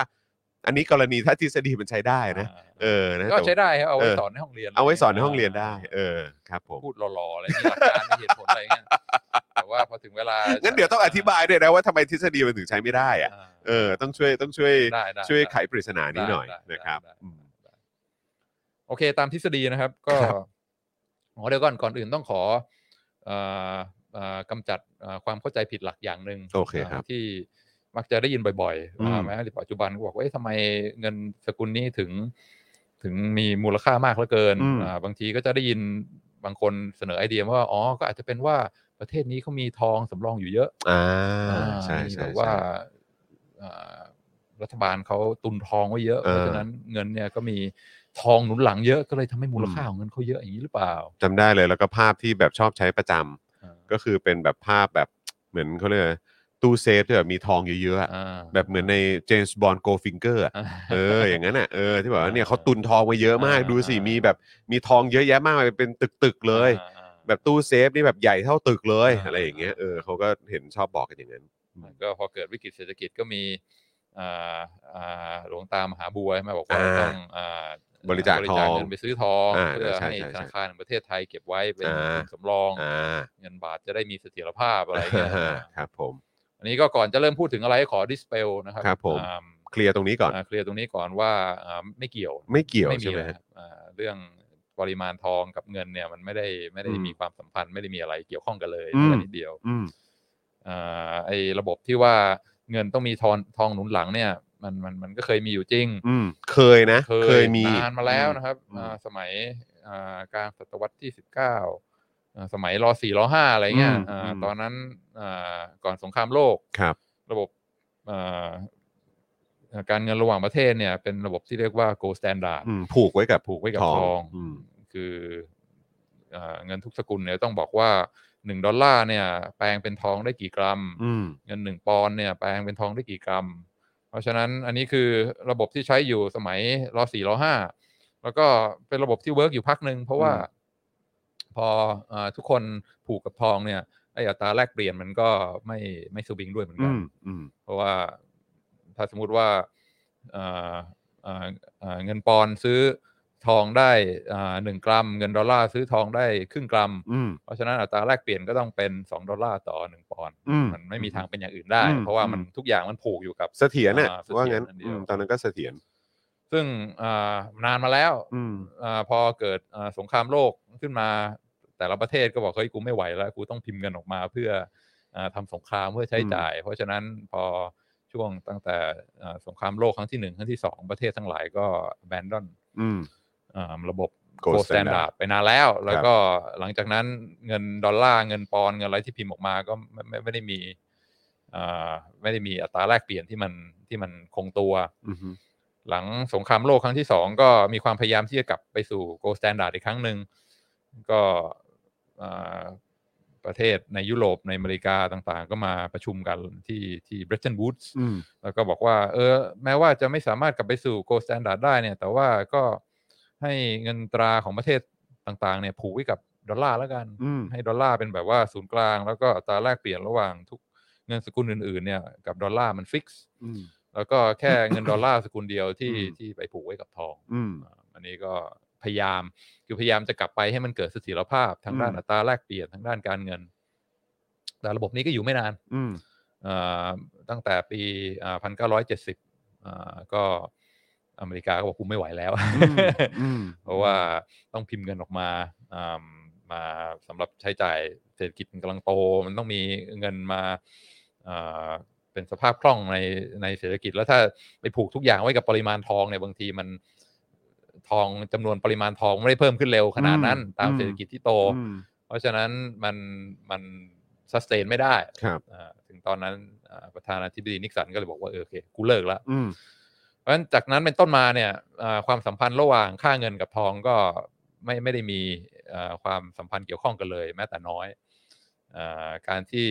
เอ่อเงินดอลลาร์จะแข็งค่าอ่อนค่าอะไรขึ้นมา ก็ไม่ได้เกี่ยวข้องกับ ทองคำ เว่าอเมริกามี อืม ทอง เท่าไหร่ เซิร์ฟไว้เท่าไหร่ เออเออ เอ่อทั้งหมดก็ขึ้นอยู่กับว่าเป็นความมั่นใจ อือฮึ ว่าเอ่อเป็นราคาที่ถูกกำหนดโดยตลาด อืม อ่าอุปสงค์อุป ทาน demand supply ใครอยากได้ดอลลาร์ ใครอยากขายดอลลาร์ แล้วก็อันนี่ก็เป็นตัวที่จะตัดสินว่าดอลลาร์มีมูลค่าเท่าไหร่ อืม เพราะฉะนั้นไม่เกี่ยวเลยนะครับอ่าไม่ต้องไม่ต้องคิดเรื่องว่าประเทศไหนมีท้องมากกว่าอะไรเงี้ยมัน อืม ไม่ไม่ได้มีความสัมพันธ์เกี่ยวข้องเลยกับกับค่าเงิน อืม อันนี้ลืมไม่ได้ไม่ อือฮึ ไม่ต้องไม่ต้องมาอ่าใช้พิจารณา อืม แล้วอย่างนั้นตอนนี้ที่แปลว่าตอนนี้เนี่ยเอ่อเรื่องของค่าเงินดอลลาร์มันจะมันจะขึ้นจะลงเนี่ยก็คืออยู่ที่ความต้องการ อืม ของตลาดโล ถู ก กต้องถูกต้อง ที่อยากจะถือเงินดอลลาร์ไว้ ถูกต้อง เท่าไหร่ ถูกต้อง อันนั้นอันนั้นคือประเด็นมากกว่า อ่ถ้ามีดีมานเยอะมีคนอยากถือเยอะ เออ ราคาก็ก็ก็จะขึ้น อ่า ถ้า อือฮึ ไม่ค่อยมีใครอยากถือ มีคนอยากไปเปลี่ยนไปถือเงินสกุลอื่น อยากจะขาย อือฮึ เงินดอลลาร์มูลค่ามันก็ลง อืม มันก็คือ demand and supply อืม เหมือนกับ ซึ่งมูลค่าที่มันลงอยู่ตอนนี้ก็คือการแข่งค่าของมัน เอ่อเป็นมูลค่าที่ขึ้นนะครับ คือถ้าจะซื้อเงินดอลลาร์เนี่ยแทนที่จะสามสิบสองบาทซื้ อ๋อ ราคาสูงขึ้นสิ า เออ ใช่ใช่ใช่ใช่ใช่ก็มันก็ต้องมีความต้องการสูงขึ้น ราคามันก็สูงขึ้น ใช่ อ่าโอถูกต้ง เค ถูกต้อง ต้อง แต่ว่าแล้วไอ้ไอ้ไอ้ที่บอกว่าแข่งค่าตอนนี้ก็คือว่าแปลว่าก็ไม่ได้มีความต้องการเท่าไหร่หรือเปล่าหรือว่ายังไงไอ้ที่บอกว่าแข่งแข่งค่าตอนเนี้ย แข่งค่าคือมูลค่า มูลค่าสูง ขึ้น ใช่ไหมเออ เออ โอเคเพราะผมชอบไปไปเข้าใจชอบไปจำสลับอีกแล้วว่าเออไอ้แข่งค่าเออเขาเรียกว่าเออไอ้แข่งค่าเนี่ยมันก็คือแบบราคามันจะ ขึ้น เออ มันจะขึ้นใช่ไหม อ่า เออ ใช่ เพราะว่า เออ ก็น่าหนาดี เออทำไมผมไปจำสลับกันเบอร์เบอร์ตอนเมื่อกี้วะ หรือว่าตอนที่มันไปผูกกับทองแล้วผมก็เลยไปจำสลับ อ่ะแต่ว่าก็คือตอนนี้เนี่ย พอแข่งค่าขึ้นปุ๊บเนี่ย เอ่อ มูลค่ามันก็สูงขึ้น ใช่ แล้วก็มันที่มันเป็นปัญหาอยู่ตอนนี้เนี่ยก็คือว่าพวกผู้ที่นำเข้าเนี่ย ก็คือต้องจ่ายมากขึ้น ใช่ไหมฮะ คือแบบว่านำนำเข้าสินค้าที่บอกว่าได้รับผลกระทบเนี่ย ก็คือต้องจ่ายมากขึ้นใช่ของไทย ใช่ เออ ก็จะได้รับผลกระทบตรงนี้ ใช่ใช่ ครับ ผม อย่างต้องนำเข้าสินค้า อืม อ่าราคา ร้อยเหรียญ อืม แต่ก่อนอาจจะต้องจ่ายสามพันสอง ครับ อันี้ต้องจ่าย อืม สามพันหกสามพันเจ็ด อ่า ใช่ใช่ใช่ วัตถุดิบ โอ สิน เค ค้านำเข้า โอเค อันเดียวกัน โอเคงั้นเข้าใจถูกแล้ว ครับ อืมครับผม เออ ก็จริงนะครับ ก็คือเมื่อก่อนเนี่ยเราก็จะเข้าใจอย่างนี้กันมาตลอดว่ามันผูกกับท้อง มันผูกกับท้อง ม เออ แล้วก็แล้วมันก็น่าแปลกนะ เพราะว่าคือเมื่อแบบผมว่าภายในระยะเวลา 5-10ถึงปีที่ผ่านมา ก็ยังคงได้ยินอะไรประมาณนี้อยู่นะ า เออ ในเรื่องของการที่ว่ามันยังผูกกับทองอะ อืม แล้วก็เหมือนอาจารย์วินัยก็ต้องพูดหลายรอบแล้วด้วยนะ ว่ามันไม่เกี่ยวกัน ไม่กี่ยว เออ มันเคยมี อ่ แต่ว่าตอนนี้ คย มันไม่ได้เป็นอย่างนั้น ลิก แล้ ไป ว นานแล้ว เออ นะครับ ใช่ แล้วก็สหรัฐจะพิมพ์เงินดอลลาร์ออกมาต้องมีทองหนุนหลังไหมไม่ต้อง อืม อยากพิมพ์พิมพ์เลย อืม อ่าธนาคารแห่งประเทศไทยจะอ่าอ่าพิมพ์เงินบาทออกมาต้องมีทองหนุนหลังไหมไม่ต้อง อืม อ่าอยาก แต่ พิมพ์พิมพ์เลย แต่อันนี้ขอย้อนนิดนึงครับ คือหมายความว่าตอนที่นิกสันเนี่ยประกาศว่าเลิกแล้วพอแล้ว อืม ไม่เอาละอะไรแบบนี้เนี่ย อันนี้มันคือหมายความว่า แล้วตอนนั้นในโลกเองเนี่ยก็เลยตัดสินใจว่าโอเคแบบเราวัดกันที่ความต้องการ ม ของ ก็คื เงินดอลลาร์ละกันนะ โดยที่ไม่ได้จำเป็นจะต้องผูกกับทองก็ได้ อืม เออ ก็คือ ความต้องการของภายในโลกเนี้ย ครับ เออต้องการดอลลาร์อะไรยังไงก็ก็ว่ากันไปตามตามความต้องการที่มันขึ้นลง ใช่ใช่ ตามเวลาละกัน ใช่ อืม คือนิกสันประกาศเองนะไม่ ครับ ไม่ปรึกษาเพื่อนเลยนะ คือธรรมดามันต้องมีระบบมันต้องคุยกันใช่ไหมว่าเฮ้ยเราจะเอายังไง ครับ อ่าจะแลกหนึ่งอ่าทองหนึ่งกรัมเนี่ยจะแลกกับกี่ดอลลาร์อะไรเงี้ย อือฮึ ต้องมาปรึกษาต่อรองกัน อืม นิกสันถึงเวลาแบบว่ากูประกาศแบบ unilateral คือฝ่ายเดียวเลย เออ กูเลิก เออ พอประกาศเลิกปุ๊บทุกคนก็ช็อก อะไรเนี่ย อืม อ่า เอา แล้ว จริง ก็ เหรอ การประกาศอ่าครั้งนั้นก็เลยทำให้เงินสกุลต่างๆ เนี่ยก็เรียกว่า float ม ก็คืออามูลค่าของเงินก็ก็เป็นแบบว่าลอยตัว ม อ่าจะมูลค่ามากมูลค่าน้อยก็ขึ้นอยู่กับอ่า supply demand ในตลาด อืม อ่าไม่ได้มีความผูกผูกผูกพันเกี่ยวข้องกับจำนวนทอง อืม ใดๆทั้งสิ้น อืมฮึ อืม ตอนนี้นนี่ถือว่าปั่นป่วนมากไหมเนี่ย อืมก็ก็เรียกนิกสันช็อกไง นิสั ยชอบ ครับผม อยู่ๆแม่งประกาศเองเลยอ่า อ่าฮะ ทุกคนก็เฮ้ย เราตกลงกันแล้วนี่หว่าอ่า อ่า นิกสันบอกกูไม่เอา เออ าก็เลยก็จบแค่ โอ้ นั้น แหมนิกสันนี่เขาก็หลายดอกเหมือนกันนะเนี่ย เออแล้วมีคนถามว่าอ้าวแล้วน้ำมันล่ะครับ อ่าอ่าราคาน้ำมันเหรอครับ หมายถึงราคาน้ำมันหรือว่าการแบบเหมือนคือคือหมายความว่า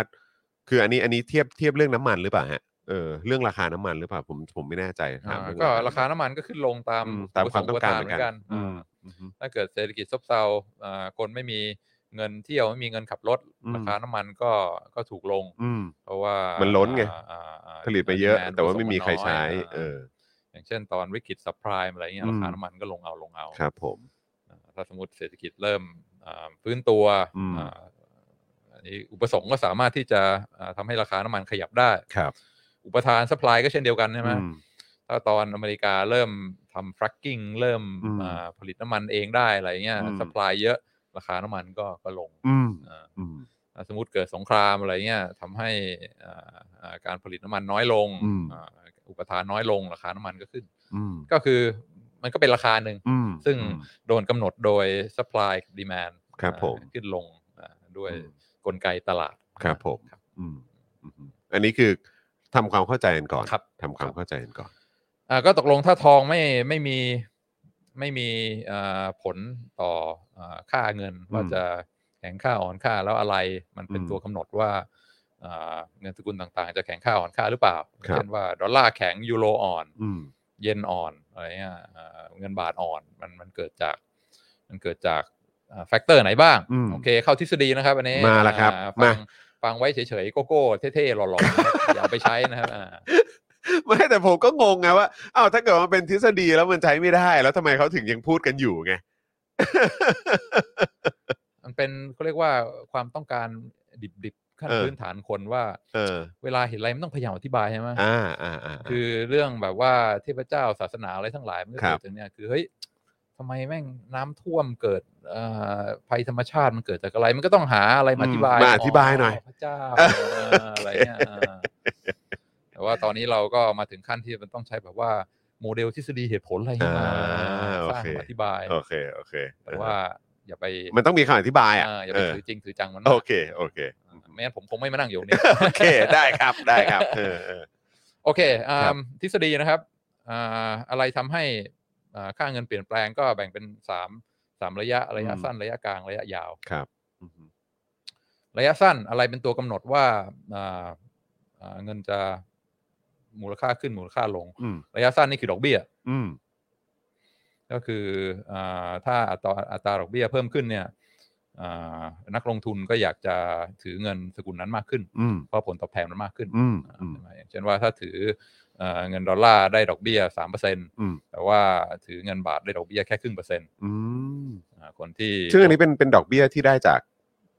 การฝากเงิน อ่า ดอกเบี้ยเงินฝาก อ่าอ่าอ่า อ่า ทั่วทั่วไปเลยเหรอครับ ก็ดอกเบี้ยก็มีหลายแบบใช่ไหมดอกเบี้ยไปฝากประจ อืม ำอ่าส่วนใหญ่พวกนักลงทุนเวลาเขาจะฝากเนี่ยเขาจะไปซื้อพวกพันธบัตรอะไรพวกเนี้ย อ่าครับผม คือเวลารัฐบาลจะกู้เงิน ครับ อ่าอ่าจะให้ดอกเบี้ยเท่าไหร่สามเดือนหกเดือนหนึ่งปีอะไรเงี้ยถ้าอ่าดอกเบี้ยมันมันสูงกว่า เพราะว่าอ่ามีอ่าก็ก็จะทำให้เกิดอ่านักลงทุนอยากจะถือเงินสกุลนั้น เพราะ อืม ถ้าถือเงิน เอ่อสกุลหนึ่งหนึ่งปีได้ได้ได้ผลตอบแทนห้าเปอร์เซ็นมันก็น่าถือมากกว่าไปถืออยู่เงินอีกสกุลหนึ่งแต่ได้ผลตอบแทนแค่ครึ่งเปอร์เซ็นต์ อืมอืมอืมเพราะฉะนั้นประเทศไหนที่เอ่อมีอัตราดอกเบี้ยสูงอ่าประเทศนั้นก็มีแนวโน้มที่จะอ่าเงินเงินของประเทศนั้นที่จะแข็งค่ามากขึ้น อืมครับผม ประเทศไหนที่ดอกเบี้ยต่ำอัตราดอกเบี้ยต่ำก็เงินสกุลนั้นก็มีแนวโน้มที่จะอ่อนตัวลง อืมอืม ตัวที่อ่อนค่าลง อืม อ่อนตัวลง พลาด เออครับ ตลอผดมอ่อนอ่อนค่า นะครับ อ่อนค่านะครับ เออครับ ผมแหมเพราะ อ่พลาดตลอดนี่ขนาดว่าตั้ ค ง รับ ใจ ผม แล้วเนี่ย ไอ้คำว่า คือโอ้ยทำไมมันต้องมาแบบใช้คำว่าแข็งเนอะเออครับ ผมเอ อครับผม ก็ make sense ใช่ไหมมีหลักการ อืมอืม คนจะ อืม ถือ อันนี้เรื่องดอกเบี้ย าเงินสกุลไหนก็ก็ขึ้นอยู่กับว่าถือแล้วจะได้ผลตอบแทนแค่ไหน ครับผม ซึ่งอ่าตอนนี้ในสหรัฐอเมริกาก็ดอกเบี้ยขาขึ้น อืม ก็คือธนาคารกลางกำลังเพิ่ม เพิ่มดอกเบี้ยอ่าการอ่าถือเงินสกุลดอลลาร์ก็ค่าตอบแทนเพิ่มขึ้นเรื่อย ม ๆ มันก็อาจจะเป็นเหตุหนึ่งที่ทำให้อ่าอ่าเงินดอลลาร์มีอ่าอ่า appreciate อืม มีความต้องการขนาดนี้ นี่คือในระยะสั้น เพราะว่าพวกนักลงทุนอ่าระหว่างประเทศเนี่ยเขาตัดสินใจนะสามเดือนนี้เอาเงินไปไปจอดไว้ที่ไหนใช่ไหม อืม มีเงินเยอะเป็นร้อยร้อยพันพันล้านเหรียญเนี่ยทุกคืนต้องมานั่งคิดว่าจะเอาเงินไปจอดไว้ที่ไหนดี อืม ไปจอดไว้ในสกุลยูโรหรือไปจอดไว้ในสกุลอ่าอ่าดอลลาร์หรือไปจอดไว้ที่ไหนมันถึงจะมันถึงจะโตเร็วที่สุด อืมอืม เพราะฉะนั้นนี่คือการตัดสินใจระยะสั้น ครับ อ่าคนที่มีเงินมีความสภาพคล่องสูงเนี่ยอ่าแล้วก็พอเงินจำนวนมากมันหมุนไปซื้อเงินสกุลนี้ดีแมนเพิ่มขึ้นอ่าอ่ามูลค่าเงินมันก็เพิ่มขึ้นด้วยเช่นเดียวกัน อืมอืม อันนี้คือระยะสั้น ครับ อ่ามันก็สหรัฐอเมริกาขึ้นอัตราดอกเบี้ยก็ทำให้อ่าเงินดอลลาร์แข็งค่าก็ก็ make sense แต่มันก็ไม่จริงเสมอไป อืม อ่าวันก่อนก็เห็นอ่าอ่าผู้ว่าการธนาคารแห่งประเทศไทยออกมาบอกว่า เฮ้ย จะพูดอย่างนี้มันก็ไม่ถูกนะ อืม อย่างเช่นว่าอ่าบางประเทศอย่างอินโดนีเซียเนี่ย ถ้าไปดูอ่าอัตราดอกเบี้ยของอินโดเนี่ยสูงกว่าของอเมริกาซะอีก อืม อืม หรือว่าอินเดียอะไรเงี้ยก็อ่าอัตราดอกเบี้ยสูงกว่าอเมริกาซะอีก อืม แต่ว่าเมื่อดูอ่าอัตราแลกเปลี่ยน ก็ยังเห็นว่าอ่าอ่าเงินของอินโดนีเซียเนี่ยก็ยังยังยังยังอ่อนค่าลงอย่างต่อเนื่อง อือฮึ เมื่อเทียบกับเงินดอลลาร์ อือฮึ สหรัฐอเมริกา อือฮึ เพราะฉะนั้นก็ไม่ใช่ว่าใช้ได้อ่าทุกกรณี อืม อ่าก็เป็นแค่เรียกว่าเฟรมเวิร์กที่มันมีเหตุผล อืม อ่า อืม คิดว่าใครดอกเบี้ยขึ้นเนี่ย ส่วนใหญ่นักลงทุนก็อยากจะไปถือเงินสกุลนั้นในระยะสั้น ครับ อืม อืมซึ่งดอกเบี้ยเมืองไทยก็อาจจะไม่ยังไม่ค่อยขึ้นเท่าไหร่ อืม เพราะว่าธนาคารของประเทศไทยยังรู้สึกว่าเศรษฐกิจมันยังไม่ฟื้นตัวเต็มที่ อืม ก็ยังไม่อยากจะขึ้นขึ้นอัตราดอกเบี้ยเพราะขึ้นขึ้นดอกเบี้ยมันมันเจ็บใช่ไหมคนจะกู้เงินมาลงทุนมาซื้อของมาอะไรเงี้ยถ้าดอกเบี้ยมันแพง อืม อ่าคนก็ไม่อยากจะกู้เงินมาจับจ่ายลงทุน ครับ เพราะฉะนั้นการขึ้นดอกเบี้ยเนี่ยมันก็อัตราดอกเบี้ยเนี่ยมันก็ทำให้มันมันมันเจ็บ อืม อ่าอ่ามันอาจจะส่วนใหญ่จะไม่ทำให้เศรษฐกิจมันสู้ซ่าเท่าไหร่ อืม อืม เพราะฉะนั้นอ่ า หลายประเทศรวมทั้งประเทศไทยก็อาจจะมีความ เรียกว่ายังไม่ค่อยอ่าพร้อมที่จะขึ้นอัตราดอกเบี้ยเท่าไหร่ ครับ อ่า อืม แต่ว่าพออ่าบางประเทศก็บอกโหเงินเฟ้อมาแล้วต้องต้องต้องขึ้นต้องขึ้นดอกเบี้ยเพราะฉะนั้นเขาก็ อืม ขึ้นแซงไปแล้ว อืม ก็อาจจะ อื ทำ ม ให้อ่ามูลค่าเงินของเขาอ่าแข็งค่าขึ้นเมื่อเทียบกับเงินบาท อืมอืมอืม อันนี้ระยะสั้นนะครับดอกเบี้ย ครับผม อ่าระยะกลางคืออะไรมีเดียมเทอมก็คืออ่าอัตราเงินเฟ้อ ถ้าประเทศไหนอ่ามีเงินเฟ้อสูงมีเดียมเทอมเนี่ยก็จะคาดหวังได้ว่าเงินของประเทศนั้นจะอ่าอ่อนค่าลง ซึ่งก็ make sense ใช่ไหม อืม อ่าเงินเฟ้อก็หมายความว่าอ่าอ่าอำนาจการซื้อของเงินนั้นมันน้อยลงอ่าจะซื้ออะไรต้องใช้เงินจำนวนมากขึ้น เราใช้ว่าว่าเป็นเอ่อมูลค่าของมันมัน อ่า เหมือน มูล มัน ค่า น้อยลง น้อยลง ใช่ไหม ใช่ อืมครับ เพราะฉะนั้นประเทศไหนเงินเฟ้อเยอะก็มีเดียมเทอมจะเห็นค่าเงินอ่อน อืม ประเทศไหนที่เงินเฟ้อไม่มากเท่าไหร่ สามารถควบคุมให้เงินเฟ้อมันแบบว่าต่ำๆแล้วก็เอ่อทำนายได้ ค่าเงินก็จะก็จะเอ่อแข็ง อันนี้ก็เป็นเป็นมีเดียมเทอม ครับ ซึ่งเอ่อไอช็อตเทอมกับมีเดียมเทอมมันก็มีความผูกพันกัน เพราะว่าเอ่อวิธีหนึ่งที่จะลดอัตราเงินเฟ้อก็คือการการการขึ้นดอกเบี้ย อืม อ่าซึ่งถ้าสมมติขึ้นดอกเบี้ยอย่างต่อเนื่อง ก็ทำให้อ่าเงินเฟ้อลดลงอ่า ควบคุมมันได้ อ่าควบคุมมันได้ อืม เพราะฉะนั้นระยะระยะสั้นกับระยะกลางเนี่ยมันมันมันมันมันมันมีความสัมพันธ์กัน ครับ ประเทศไหนที่ดอกเบี้ยสูง เงินเฟ้อต่ำก็จะมีค่าของเงินที่ที่ที่แข็ง ประเทศไหนที่ดอกเบี้ยต่ำเงินเฟ้อสูง ก็จะมีอ่าอ่าอ่าค่าเงินก็จะอ่อนตัว อือฮึ อ่อนค่า อีกแล้วอ่ะ ขอโทษจริงๆฮะ ขอโทษจริงๆฮะ อ่า เออ ใช่ครับ คุณเต้ลายคิดดีไม่ได้เลยครับ เออ เพราะฉะนั้นคือจริง ๆ แบบระยะสั้นกับระยะกลางเนี่ย อืม ก็มีความใกล้เคียงกัน อ่า อ่า สัมพันธ์กัน ก็ก็ย้ำอีกครั้งว่าถ้าเกิดว่าเป็นระยะสั้นเนี่ยมันก็เกี่ยวข้องกับเรื่องของดอกเบี้ย อืม เออที่ได้จากการเหมือนแบบ เอ่อฝาก อ่า หรือว่าต่างๆของ ฝาก เงิน หรือว่า เงินมูลค่า ไปซื้อพันธบัตร นั้นๆเอ่อ อ่า สกุลเงินนั้น อืม ๆ ใช่ไหมครับ มาจนถึงแบบระยะกลางเนี่ยก็คือเกี่ยวเรื่องของเงินเฟ้อแหละ อืม เออแล้วก็มันก็ขึ้นอยู่กับการความสามารถในการคุมเงินเฟ้อ หมืนฟ้ เออถ้าถ้าคุมได้เนี่ยเออก็เรื่องของมูลค่า มันก็จะมันก็จะอยู่อยู่ในอ่าเขาเรียกว่าอยู่สูงอ่ะเออวางกันดีกว่าครับผม ซึ่งก็ต้องเอ๊ะเหมือนกันใช่ไหมเพราะว่าอเมริกาตอนนี้ก็ก็เงินเฟ้อมากพอสมควร อืม รู้สึกล่าสุดนี่ขึ้นไป 8 9เปอร์เซ็นต์แล้ว ครับผม ซึ่งเฟ้อมากกว่าไทยซะอีก อืมอืม แต่ว่า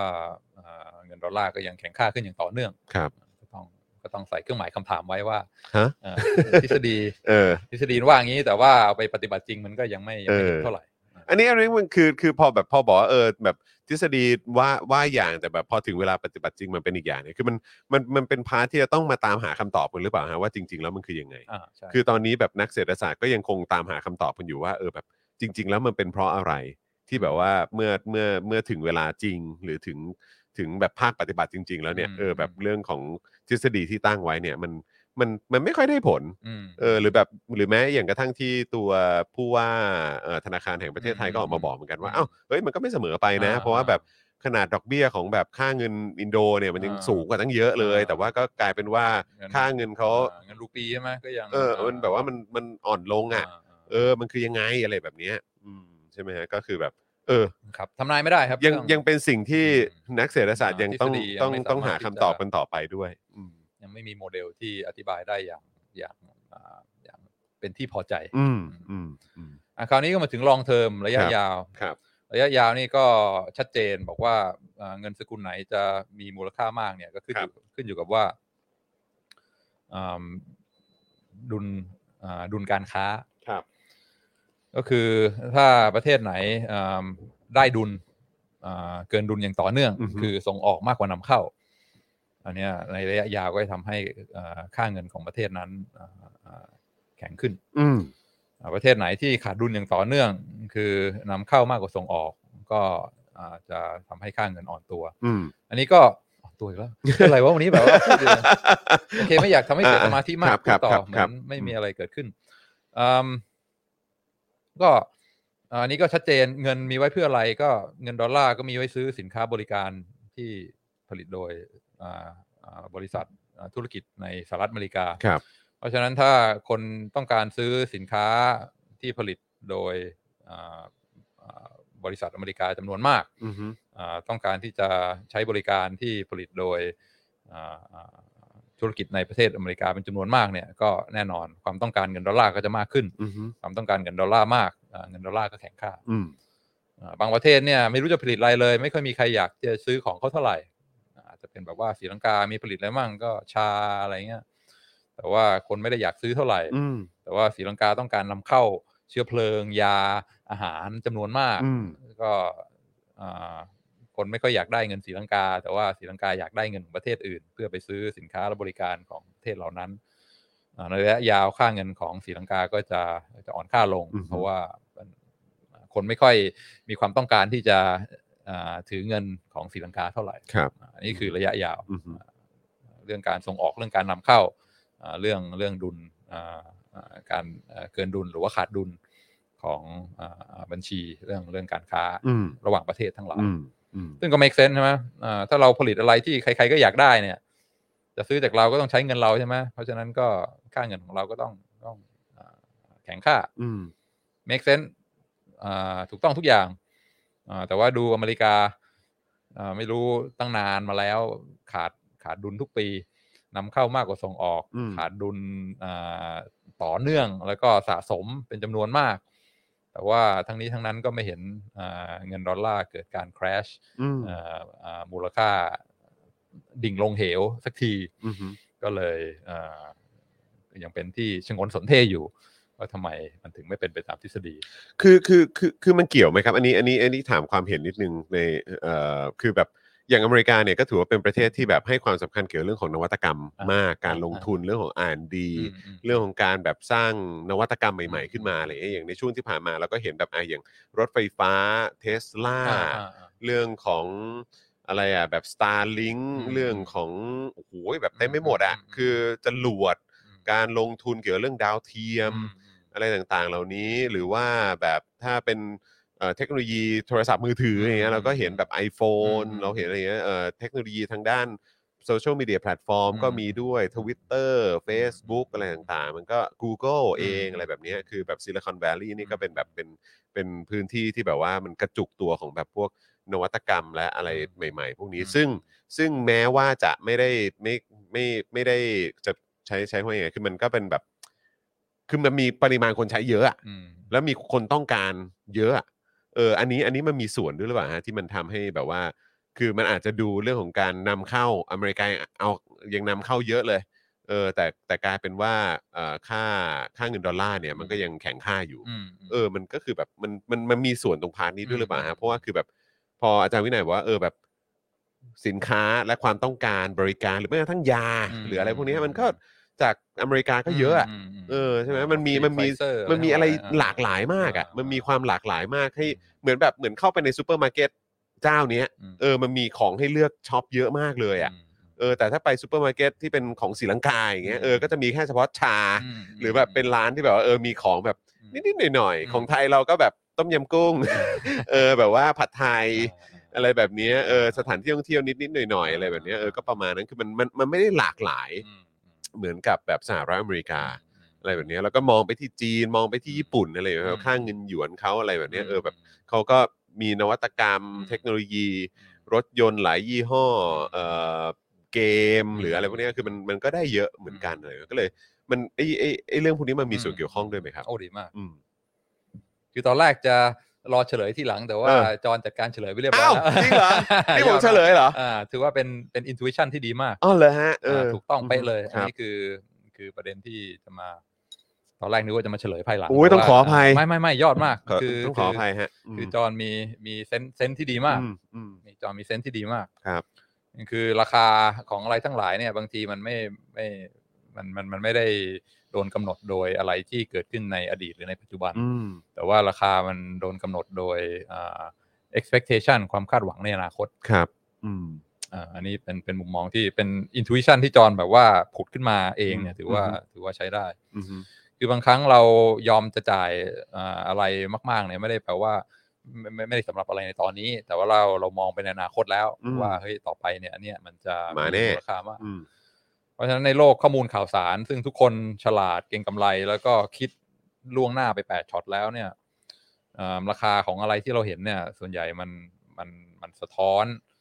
อ่าไม่ได้สะท้อนอดีตเท่าไหร่หรือว่าปัจจุบันแต่มันสะท้อนเรื่องความคาดหวังในอนาคต อ่า expectation ในอนาคต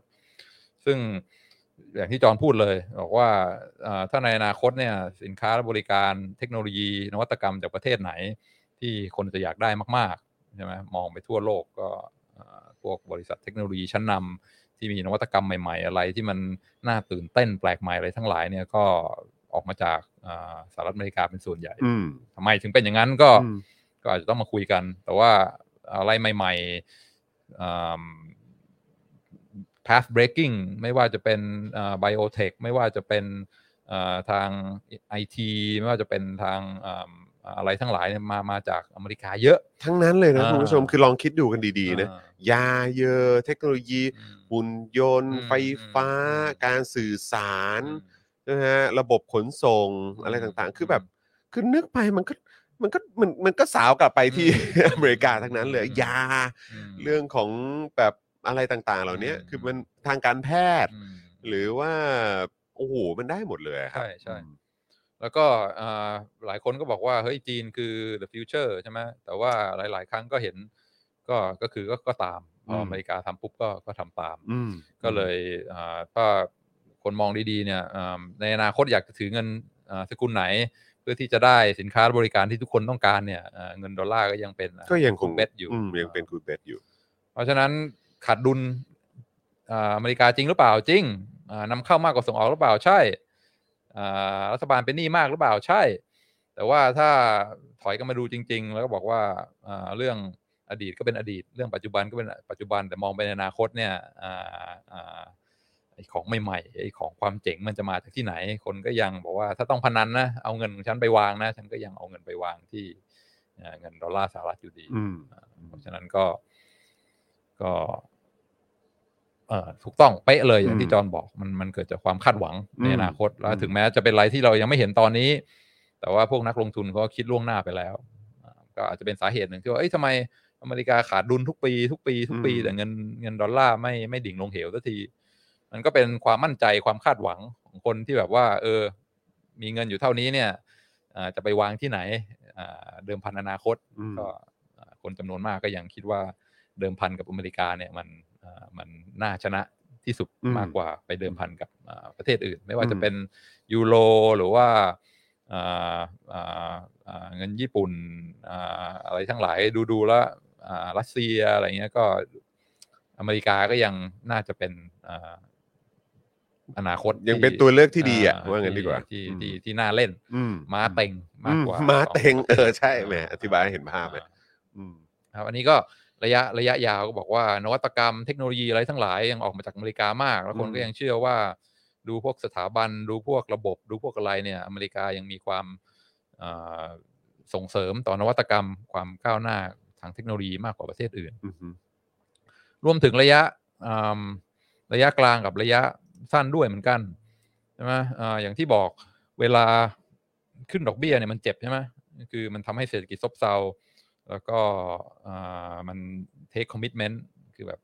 อ่าตอนนี้เงินเฟอ้อมากแล้วต้องขึ้นดอกเบี้ย แล้วก็ต้องขึ้นไปเรื่อยๆ จนกว่าอ่าเงินเฟอ้อจะลงมา ก็คือเฮิร์ตตัวเองไปเรื่อยๆไงพอขึ้นดอกเบี้ยปุ๊บเศรษฐกิจซบเซาเงินยังไม่หายเฟอ้อต้องขึ้นอีกอาจนอ่าทุกคนเชื่อว่าโอเค ดอกเบี้ยสูงแล้วนะอ่าต่อไปนี้อ่าอ่าอ่าธนาคารกลางมีความเรียกว่าคอมมิชเมนที่จะสู้กับเงินเฟ้อ ต้องให้ทุกคนแบบเชื่อใจมั่นใจว่าโอเคจริงๆอ่าเราจะไม่พิมพ์เงินออกมาสุรุ่ยสุร่ายจนทำให้เงินเฟ้อ ถึงจุดนั้นเนี่ยเงินมันถึงจะเลิกเฟ้อ อืม แต่การจะทำอย่างเงี้ยมันต้องมันต้องมีสถาบันที่คนไว้วางใจ คือธนาคารกลาง Federal Reserve เนี่ยคือคนต้องต้องไว้วางใจคือบอกว่าเอานะ เห็นเงินเฟ้อแล้วนะ ปัญหากำลังจะมาแล้วนะ ใครรับผิดชอบ ก็ต้องชี้ไปให้ถูก อ๋อ Federal Reserve ใครอินชาร์จ Federal Reserve ไม่ใช่ไบเดนไม่ใช่ประธานาธิบดีนะ มีแชร์แมนซึ่งอ่ามีหน้าที่ดูแล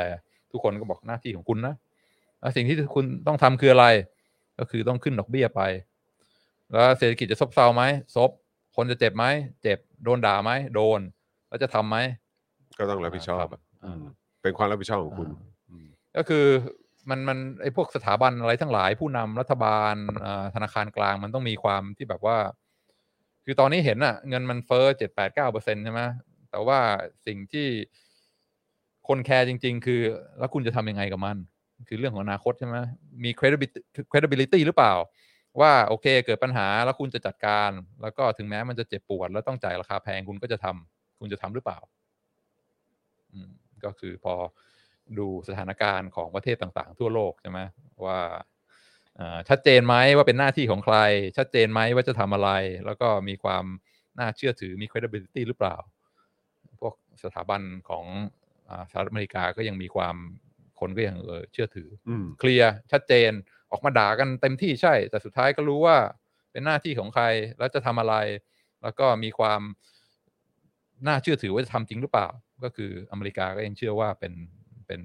มีมีสถาบันที่จะทำให้มันเกิดขึ้นได้ อืม อืม เทียบกับประเทศอื่นนะบางทีมันยังไม่เคลียร์เลยใช่ไหมเงินเฟ้อกูจะโทษใครดีวะ อืม เออเป็นหน้าเป็นเป็นหน้าที่เป็นความผิดของใครว่าเงินเฟ้อเนี่ย อืม เออหรือว่าพอต้องขึ้นดอกเบี้ยเพื่อสู้กับเงินเฟ้อเนี่ยบางทีพอขึ้นไปหน่อยโดนด่า อืม ก็ถอยไม่ขึ้นดีกว่า อืม อ่า อืม ปล่อยเงินเฟ้อหน่อยก็ได้วะ คือมันไม่มี credibility อืม ในการที่จะอ่าอ่าทำตามหน้าที่ให้มันอ่าถูกต้อง โอ้โห ความน่าเชื่อถือ อ่า นี่มันมีมูลค่าจริงๆนะ อ่า จะว่าไปแล้วเนี่ย อ่าเพราะฉะนั้นบางทีถ้าประเทศไหนธนาคารกลางมีความน่าเชื่อถือจริงๆนะ อือฮึ ไม่ต้องทำอะไรแค่ออกมาพูด กูจะเอาเงินเฟ้อลง แล้วจะขึ้นดอกเบี้ยไปจนกว่าเงินเฟ้อจะลง อืม คือบางทีแบบยังไม่ทันขึ้นดอกเบี้ยเลยนะเงินเฟ้อแม่งลงมาแล้ว อืม เพราะว่านักลงทุนใครต่อใคร คำพูด เแล้ว มีน้ำหนัก เออว่าโอเคกูเชื่อแล้วเออกูกูรู้ว่ามึงเอาจริง โอ้โห เออเออแล้วมึงทำได้ โอ้ เพราะฉะนั้นเชื่อ อืม อเออแต่ว่าถ้าประเทศไหนที่แบบว่าเหยาะๆแย่ๆใช่ไหม อืม เออบอกว่าเฮ้ยเดี๋ยวทำเดี๋ยวจัดการเดี๋ยวเราไม่ทำสักทีอะไรเงี้ยเออสุดท้ายเอ่อถึงเวลาทำแล้วคนอื่นก็ไม่เชื่ออยู่ดี อืม เงินเฟ้อมันก็ไม่ลงมาสักที อืม เพราะฉะนั้นอ่าเรื่องดอกเบี้ย อย่างเห็นอินโดนีเซียเห็นอินเดียดอกเบี้ยสูงเนี่ยเขาบอกโอเคมันสูงแต่มึงจะสูงไว้นานแค่ไหน อืม อ่าสูงไว้สักพักเดี๋ยวพอเริ่มโดนบ่นเดินโดนด่าเนี่ยจะจะยังสูงอยู่หรือเปล่าอ่าแล้วก็ถึงแม้จะขึ้นดอกเบี้ยแล้วเนี่ย มี credibility credibility พอไหมที่จะทำให้เงินเฟ้อมันลดลงมา คือพอถึงเวลานักลงทุนก็ต้องเบสใช่ไหมต้องเดิมพันว่าจะเชื่อใคร สุดท้ายก็ยังบอกว่าเออกูเชื่ออเมริกาดีกว่า อืมอืม ซึ่งแม้ว่าตอนนี้อ่าเงินจะเฟ้อแล้วก็ดอกเบี้ยยังไม่สูงเท่าไหร่ แต่ว่ามองไปในอนาคตเนี่ย เชื่อว่าแม่งขึ้นแน่จะขึ้นไปแค่ไหนก็คือขึ้นไปเท่าที่จำเป็นจนกว่าเงินเฟ้อจะลงมา แล้วก็เก่งแล้วว่า คนไหนน่าเชื่อถือที่สุดก็ยังเป็นยังเป็นอเมริกาอยู่ดี อืมอืม ก็เลยทำให้อ่าอาจจะเป็นสาเหตุหนึ่งที่พออธิบายได้ว่าทำไมเงินดอลลาร์ยังแข็งอยู่ อืมอืมเพราะฉะนั้นคือจริง ๆ ก็ต้องมองย้อนกลับไปที่เรื่องของการจัดการ เอ่อ เรื่องของเงินเฟ้อเขาเองด้วย อืม ตรงนี้ด้วยหรือเปล่าฮะ อืม คือ คือมัน มันก็มีพาร์ทของการส่งผลกระทบตรงจุดนี้ด้วยหรือเปล่า ที่ ที่มันทำให้แบบ คือ คือถ้า ถ้า ถ้า ถ้าพยายามจะมองในเรื่องของระยะสั้นกลางยาวอะ่ะ อืมอืม เออ คือ ตอนเนี้ยถ้าเกิดว่าจะอธิบายกันแบบ แบบ เอ่อ ให้เห็น ให้เห็นในมุมหนึงเนี่ย อืม ก็คือว่ามันเป็นเรื่องของความ ความพยายามในการรับมือกับเงินเฟ้อ ใช่ ของเงินของของฝั่งสหรัฐ ขอองอเมริ ยู่ กา ใช่ไหม ใช่ ครับ ใช่ เออ อันนี้ ก็เริ่มขึ้นแล้ว อืม แล้วก็ อยู่ที่ว่านักลงทุนเชื่อหรือเปล่า อืม ว่าว่ามีคอมมิชเมนต์แล้วก็ อืม มีความแกร่งพอหรือเปล่าที่จะ อื ที่จะเอาเงินเฟ้อกลับลงมา อืมอืม ซึ่งเอ่อข้อได้เปรียบอย่างหนึ่งของอเมริกาคือมีประวัติ อืม เฟดเดอร์รีเซิร์ฟของเขาเนี่ยมีเคยมี track record มาแล้ว อืม อยู่ในช่วงทศวรรษ 1970 ตอนนั้นที่โอเปกกำลังแบบเอ่อขึ้นราคาน้ำมันกันอย่างดุเดือด อืม เงินเฟ้ออเมริกาขึ้นมาสูงมาก ก็เอ่ออเมริกาก็เคยถึงจุดที่ว่า เฮ้ยไม่ไหวแล้วนะ เงินเฟ้อมากแล้ว ก็ตั้งแชร์แมนหัวหน้า Federal Reserve ขึ้นมาพอลวอลเกอร์ อืม ตัว V นะ ไม่ใช่ Walker นะ ไม่ใช่ W นะ ไม่ใช่ไม่ อ่า ไม่ใช่พอวอลเกอร์นะครับ า เออครับผม ไใช่ Fast and Furious นะ ครับผม VO Volcker อ่า CKER V O L C K E R Volcker อ๋อเออครับผม อันนี่ก็บอกว่า โอเคนะ เงินเฟ้อสูงมากแล้วไม่ได้ จะขึ้นดอกเบี้ยแล้วนะ อืม แล้วก็เตรียมเจ็บ อืม วอลเกอร์แม่งก็ขึ้นเอาขึ้นเอาขึ้นเอา เศรษฐกิจอเมริกาแม่งก็ดิ่งลงดิ่งลงดิ่งลง คืออัตราว่างงานแม่งแบบขึ้นไปเป็นสิบสิบสิบสองเปอร์เซ็นต์อะไรเงี้ย อืม คือไม่เคยเห็นเอ่อเอ่อว่างงานเยอะขนาดนั้นมาก่อน เออ คนแม่งก็ด่าใช่ไหมอ่าบอกว่ามึงทำงี้ได้ไงว่าเศรษฐกิจแม่งลงเหวหมดแล้ว อืม อ่าด่าวอลเกอร์เสร็จหันมาด่าประธานาธิบดีต่ออาเอามันออก อืม อเมริกาบอกเฮ้ยมันเป็นมันเป็นธรรมเนียมนะ อืม คือประธานาธิบดีจะไล่หัวหน้าธนาคารกลางออกก็ได้ แต่มันต้องเป็นการทำอะไรผิดที่มันแบบว่าอ่า มันร้ายแรง ชั่ว อะ ช้าร้ายแรง เออ มาก แต่นี่เขาทำตาม policy ของเขาเพื่ออ ม สู้กับเงินเฟ้อ เขาไม่ได้ทำอะไร อ่า นอกเหนือหน้าที่เขาอ่ะ เพราะฉะนั้นก็คือมีความแบบโอเค มีลิมิตนะอำนาจของเราไม่เข้าไปก้าวไก่ายกับอ่าธนาคารกลาง ใจหนึ่งก็ต้องเหมือนเป็นกันชนให้เขาด้วยนะ อ่เป็นการช เอน อ ด้วย อืม ก็โดนด่าแบบว่าเป็นคนที่เอ่อคนอเมริกันเกลียดที่สุดนะพอวอลเกอร์เนี่ยเศรษฐกิจแม่งชิบหายหมดแล้วยังจะขึ้นดอกเบี้ยอีกอาสักพักก็โอเคเชื่อละว่ามึงเอาจริง อืม อ่าไอ้เงินเฟ้อก็ลดลดลดลดลดลดลงมา จนพอถึงยุคคลินตันยุคใครต่อใครเนี่ยดอกไอ้เงินเฟ้อมันต่ำแล้วก็สบายเศรษฐกิจ ก็อ่าเติบโตใช่ไหมทุกอย่างก็ราบรื่น แต่ว่าถ้าไม่มีบล็อกเกอร์มันก็ อืม ไม่ไม่ไม่ไม่สามารถทำได้ อืม เพราะฉะนั้นตอนนี้เวลาทุกคนกลับไปไปอ่านวิกิของพอลบล็อกเกอร์ในยใครโอ้โหสุดยอดคนนี้แม่งเจ๋งแบบ ว่า ใจเพชร เอ่อใจเพชรอะไรเงี้ย ใจเพชร อ่าแล้วก็ใครๆก็ยังแบบว่ายกย่องเชิดชู เออ นะ เออ แต่ว่าตอนนั้นโดนด่าชิบหาย ต แบ อน บ นั้น ใคร คงะ เกลียดอ่า ตอนนั้นคงเละอ่ะออ เพราะฉะนั้นคือมีมีประวัติมาแล้ว อืม มีเคยทำให้ดูแล้วในประวัติศาสตร์ว่าถ้าเงินเฟ้อเนี่ยเราก็จะสู้แล้วก็จะขึ้นดอกเบี้ยจนกว่า มันจะหายเฟ้ออ่า แต่ พอ แต่แต่ถ้าอย่างนี้เราก็ยอมรับได้ไหมว่ามันก็เป็นทฤษฎีที่ถูกอะในแง่ของการจัดการเงินเฟ้ออะเราใช้เราใช้อย่างนี้ได้ไหมฮะ คือคือแบบเนี่ยมันคือวิธีคือทฤษฎีนี้ถูกต้อง คือ ในเรื่องในเรื่องของการ า รับมือเงินเฟ้อแล้วก็แบบอะไร อ่ ต่าง ก็ ๆเนี่ย ค่อนค่อนข้างมั่นใจว่าเงิน เออ เฟ้อมากๆไม่ดีแน่ อ่าอ่าอ่าใช่ใช่แต่คือหมายความว่าคือการแล้วการการปรับขึ้นดอกเบี้ยอะไร อ่า ต่าง อ่า ๆ ก็คือ ใช่ มันเป็นแบบมัน by the book อะ ใช่อั คือมันตามนี้เลย ใช่ ก็คือ ใช่ แบบตามทฤษฎีแต่เพียงแต่ว่า มันคือการวัดใจแล้ว วัดใจ ถึงว่าว่าความแข็งแกร่งของจิตใจเมื่อโดน ใช่ ด่า และโดน ใช่ โจมตีและโดนอะไร ใช่ ต่างๆมัน ใช่ อยู่มันอยู่ ใช่ ที่เท่าไหร่เพียงแต่ ใช่ ว่าเฮ้ยคืออันเนี้ยมันมันมันมันมีอะไรพิสูจน์มาแล้วว่า ใช่ ว่า ใช่ ว่ามันทำได้จริง ใช่ อะไรอย่างเงี้ย ใช่ แต่มันอยู่ที่ตัวบุคคลนั้น อ่าม มากกว่าที่ที่เป็นคนรับผิดชอบ อ่า เออ สถาบันด้วยใช่ไหม เออ คือถ้าบางประเทศเนี่ยพอเอ่อหัวหน้าธนาคารกลางขึ้นดอกเบี้ยเนี่ย นายกหรือประธานาธิบดีแมันเฮ้ยไม่ไม่ไหวแล้วนะเว้ยเศรษฐกิจเนี่ย อืม เอาออก อืม เอาคนอื่นเข้าไปแทน มันจะได้ไม่ขึ้นดอกเบี้ยมาก อืม เศรษฐกิจจะได้ดีแบบถึ อื ง ม เวลาเลือกตั้งเราจะได้ไม่ ซึ่งอันนั้น ไม่เสียเก้า ซึ่งอันนั้นก็คือกลายเป็นว่าตัวคือเป็นคือมันมันไม่ได้เป็นผลดีระยะยาวแน่นอนอ่ะเออ อันนี้ก็คือก็คือ institution ใช่ไหมสถาบันก็คือว่ารัฐบาลไม่ไปก้าวไก่ายกับ อืม เอ่อธนาคารกลาง ครับ แล้วก็ธนาคารกลางก็มี credibility รู้หน้าที่ แล้วก็พร้อมที่จะทำตามหน้าที่แม้ว่าจะโดนคนด่าก็ตาม ซึ่งเอ่อถึงแม้ว่าตอนนี้จะเห็นเงินเฟ้ออเมริกาขึ้นไปแปดเก้าเปอร์เซ็นต์อะไรเงี้ยคนมองก็ทำได้ไหมได้ จะทำไหมคงทำแหละ อืม อ่าเพราะฉะนั้นก็อ่าถ้าคิดคิดดูในประเทศต่างๆ ที่กำลังเผชิญปัญหากับเงินเฟ้อตอนนี้ ใครที่เราคิดว่าน่าจะจัดการกับปัญหาได้ อย่างอ่าในอนาคตอย่างที่เรามั่นใจที่สุดมันก็ยังเป็นเป็นอเมริกาอยู่ดี อืมอืม ก็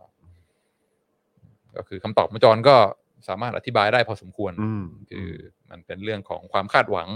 เรื่องความเชื่อใจ อืม อ่าเรื่อง credibility อืม อ่าไม่ใช่สิ่งที่เป็นอยู่ตอนนี้ แต่ อืม ว่าเป็นความคาดหวังในอนาคต อืมอืมแต่มันก็น่าสนใจนะครับ เพราะว่าก็คือแบบหลายคนก็อย่างที่อาจารย์วินัยบอกแหละว่าเออแบบอ้าวเขาก็มองจีน มองอะไรแบบนี้ใช่ไหมว่าเออแบบหุ้ยมันจะต้องแบบว่าต้องเป็นดาวรุ่งพุ่งแรงที่แบบต่อไปอนาคตเนี่ยอันเนี้ยจะขึ้นมาแน่ๆเลย อืม แต่คือแบบถ้าพูดถึงพูดถึง ซึ่งซึ่งเรื่องเนี้ยก็อันนี้ผมก็อาจจะจะแพ้ชนแก่ก็ได้นะ ไม่แน่คือหมายว่า คือมันอาจจะเกี่ยวข้องกับเรื่องของแบบสภาพสังคมระบอบการปกครองด้วยอะใช่ไหมฮะก็คืออย่างในสหรัฐอเมริกาเอง ก็เป็นประชาธิปไตยมีเรื่องของทุนนิยม อืม การแข่งขันแบบเสรี อืม เปิดโอกาสให้คนแบบสามารถแข่งขันกันได้อะไรเงี้ย อืม มีการเช็คกันบาลานซ์ อืม ตรวจสอบอะไรแบบนี้ แล้วก็มีการคานอำนาจกัน อืม มันก็วุ่นวายแหละเอออ ม แต่ว่ามันก็เป็นการคานอำนาจกัน แล้วก็แบบเหมือนให้ให้คนเนี่ยมีโอกาส อืม เอ่อแบบสามารถคิดนวัตกรรมอะไร อืม ใหม่ อืม ๆ ได้ด้วยเหมือนกัน แล้วก็มันก็มีมันก็มีพื้นที่และมีเม็ดเงินมากพอที่จะมาสนับสนุนไอเดียใหม่ ๆ ที่มัน อืม เกิดขึ้นได้อยู่ทุกวัน ดีมาก อะไรอย่างเงี้ยแต่แต่ในขณะเดียวกันถ้าอยู่ในจีนเนี่ยมันก็จะมีเรื่องของการปกครองแบบเผด็จการนั่นแหละเออซึ่งก็ต้องผูกไว้กับรัฐเออต้องถูกตรวจสอบโดยรัฐห้ามขัดกับรัฐ อืม มีแบบข้ออะไรต่างๆ เยอะแยะมากมาย อันนี้รวมไปถึงเรื่องของการคอร์รัปชันนะ อืม ที่แบบว่าเออแบบตรวจสอบยากตรวจสอบลำบากอะไรพวกนี้ ใช่ใช่ อีกอะไร ใช่ แบบเนี้ยคือแบบ มันมันมีมันมีมันมีกำแพงเยอะมากอะ่ะ อืมอืม เออเพราะฉะนั้นก็คือแบบโอกาสที่มันจะก้าวกระโดดหรือว่าไปได้ไว หรือว่าจะมีการสนับสนุนไอเดียและแนวคิดใหม่ๆ ที่มันหลากหลายที่มันเกิดขึ้นได้ทุกรัฐ หรือว่าในทุกพื้นที่ของประเทศเนี่ย ของจีนนี่ก็น่าย าก น่าจะยังยาก อื อะ ม เออแต่ถามว่าเขาตามตามสหรัฐไหมเขาก็ตามอะ่ะ อืมอืมอืม แล้วไม่น่าจะตามได้เร็ว อืม ก็ได้ แต่ว่าแต่ถามว่าแบบ นวัต เป็น กรรมมันจะเกิดที่ไหน เป็นจุด อืม ต้นกำเนิดนวัตกรรมหรือเปล่า อืม เนี่ยมันก็พูดได้ยาก อืม เออมันมันในในประเทศที่เป็นเผด็จการมันมันมันเกิดขึ้นได้ยากใช่ไหมครับ อืม เออเพราะแม้กระทั่งจะแบบอ่าพูดตามหลักการไอเดียที่มันเป็นสากลเนี่ยเออบางทีอย่างประเทศเราก็เห็นง่าย ๆ คือแบบประเทศเรานี่ก็คือแบบพูดอะไรที่มันเป็นหลักการสากลนี่ คุณยังอาจจะโดนจับได้เลยอะไรแบบเนี้ยเพราะฉะนั้นคือถ้าคุณคิดไอเดียใหม่ ๆ ที่มัน radical ที่มันแบบว่าเออแบบอาจจะเปลี่ยนโลกเลยเนี่ย ก็อาจจะไม่ได้รับการสนับสนุนเท่าที่ควร แล้วอเมริกานี่คือทำอย่างนี้มาอย่างสม่ำเสมอ ความ consistency มันมี อืม ใช่ไหมครับ แล้วมันก็เลยทำให้เขาแบบมีความแข็งแกร่งทางด้านเนี้ยจริงๆอืม อะไรแบบเนี้ยซึ่งเราเรียนรู้อะไรได้บ้างเนี่ย คือสำหรับสำหรับประเทศไทยเอง อืม เออเราเราสามารถเรียนรู้จากจุดนี้ ม ยังไงได้บ้างนะฮะ อืม คือแบบว่าถ้าถ้าเราลองแบบแยกออกมาเป็นข้อๆ อื เนี่ย มอืม เออ อ่าผมว่าใช่ อืม อ่าเลสันคืออะไรเรื่องนี้ อืม ซึ่ง หลายครั้งเวลาประเด็นสหรัฐอเมริกาขึ้นมาเนี่ยอ่าอย่างน้อยคนจำนวนมาก ที่ตามข่าวก็จะอ่าสิ่งแรกที่จะผุดขึ้นมาก็คือแบบเสื่อมเสื่อม อืม อเมริกานี่ยุคเสื่อม เออ มีแต่อะไรก็ไม่รู้ อืม ตบทะเลาะตบตีกันใช่ไหม ครับ อ่าโควิดก็อ่าคนตายเป็นล้าน อืม อ่าอ่าประธานาธิบดีก็แก่หลงลืม อืม ใช่ไหมอ่าอะไรก็ตกลงอะไรกันไม่ได้อ่า ศาลสูงสุพรีมคอร์ตก็เข้ามาอ่ายุ่งเกี่ยวกับเรื่องอะไรนะ การ สิท ทำ ธิ แท้ง ของการทำแท้งผู้หญิงคือหลายครั้งอาพอเอ่ยถึงอเมริกาทุกคนก็จะบอกว่าแม่งเสื่อมเสื่อม อืม อ่าต่อไปก็แพ้จีนแน่ อืม แต่ว่าไอ้มองอะไรพวกเนี้ยบางทีมันอาจจะมันอาจจะไบแอสไม่คือคือขาดความสมดุล เพราะว่าอืมประเทศอเมริกาเนี่ยเอ่อประเทศสหรัฐอเมริกาเนี่ยเป็นประเทศที่แบบว่าได้รับความเพ่งเล็งความสนใจมากใช่ไหมข่าวอะไรทั้งหลายก็ออกมาจากอเมริกา ยิ่งตั้งแต่ยุคอ่าข้อมูลข่าวสารระเบิดอินเทอร์เน็ตอะไรขึ้นมาเนี่ย มีแหล่งข่าวอะไรต่างๆ มากมาย แล้วก็ประเทศเดียวที่อยู่ในสปอตไลท์ของข้อมูลข่าวสารทั้งหลายก็คือสหรัฐอะไร อืม เกิดขึ้นในอเมริกานี่ก็เป็นข่าวไปทั่วโลก เลือกตั้งประธานาธิบดีทุกคนก็มองสหรัฐอะไรที่เกิดในอเมริกาก็คนก็รู้ อืม หมด ซึ่งพอยุคข้อมูลข่าวสารเนี่ยสิ่งหนึ่งที่มันเกิดขึ้นเนี่ยคือ ความเพ่งเล็งทั้งหลาย เวลาไปวิเคราะห์ไปมองไปจ้องมีข้อมูลออกมาเยอะเนี่ยสิ่งหนึ่งที่มันเกิดขึ้นคือเป็นเรื่องแปลกคือคนเราจะฟิกเซตกับกับกับเรื่องไม่ดีกับข่าวร้าย กับจุดอ่อนใช่ไหม ครับ คือ disillusion อืม บอกว่า โอ้ย ผู้นำอเมริกาแย่มาก อืม โอ้ย เศรษฐกิจอเมริกาแย่มากความเหลื่อมล้ำสูง โอ้ย ตกลงกันไม่ได้สักทีทะเลาะเบาะแว้งกันด่ากัน อืม เสียหายหายๆคือพอ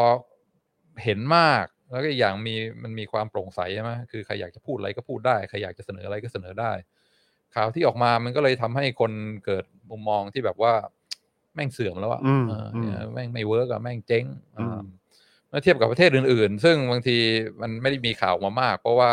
หนึ่งไม่มีคนสนใจหรือว่าสองโดนเซ็นเซอร์โดนปิด โดน ข่าว ปิด โอะไร ข่าวหมด ทุ เล ก ย อย่าง อืม มันก็เลย แล้วแล้วมีการเลือกปล่อยข่าวที่ดีๆออกมาซะมากกว่า อืม มีการกรองข่าวแล้ว เออ มันก็เลยเกิดเนี่ยความความความไม่สมดุล อืม เอ่อทำให้คนที่เสพข่าวเยอะๆหรือว่าคนที่ติดตามโลกโซเชียลออนอินเทอร์เน็ตตลอดเวลาเนี่ยก็จะมีความไบแอสในทางที่ว่า โอ้ยประเทศเนี่ยเสื่อมละไม่ไม่มีอนาคตอนาคตมืดแน่นอน อืม แล้วก็ลืมคิดไปว่าไอ้ประเทศทั้งหลายที่เราอาจจะได้ข่าวแบบกระปิบกระปรอย หรือว่าโดนปิดโดนซุกไว้เนี่ยอ่าประเทศเนี่ยน่าจะเป็นเป็นเป็นประเทศที่มีอนาคตสดใสกว่า อืม ซึ่งมันไม่ใช่ใช่ไหม อืม อ่า มันเป็นธรรมชาติของโลกออนไลน์ที่ประเทศใหญ่ๆเนี่ยจะมีข่าวมาเยอะ แล้วก็เราก็มักจะฟิกเซตแต่ข่าวที่ไม่ดี ซึ่งเรื่องดีๆ อะไรทั้งหลาย อ่า ซึ่งอ่าเรามักจะแบบ take for granted เออมันเป็นนั้นอยู่แล้ว ไม่ได้มีอะไรพิเศษที่จะต้องมานั่งอ่าอ่าเพ่งเล็งหรือว่าให้เครดิต อย่าง อืม เช่นว่าเสรีภาพในการพูด หรือว่าเวลาเลือกตั้งแล้วก็มีการเปลี่ยนอำนาจอ่าตามอ่าระบบที่อ่าวางกันมาแล้วเป็นร้อยร้อยๆปี หรือว่าอ่าใครมีหน้าที่ทำอะไรก็ต้องทำโดนด่าก็ยังทำตามหน้าที่ไอ้เรื่องพวกนี้มัน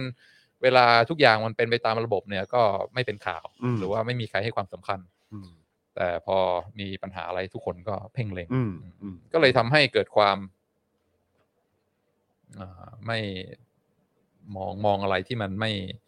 เรียกว่าไม่สมดุล อืมอืม แต่อันนี่คือการมองของของคนทั่วไปใช่ไหม อือฮึ คือของนักข่าวของนักวิเคราะห์ของผู้เสพสื่ออะไรทั้งหลายเนี่ย ข่าวร้ายข่าวอะไรมันมาขายมันมาสร้างความตื่นเต้นมันเรียกยอดวิวยอดไลค์ได้มากขึ้น แต่ว่าอ่านักลงทุนจริง ๆ เนี่ย คือคนที่มี Money on the Line อืม อ่าเขา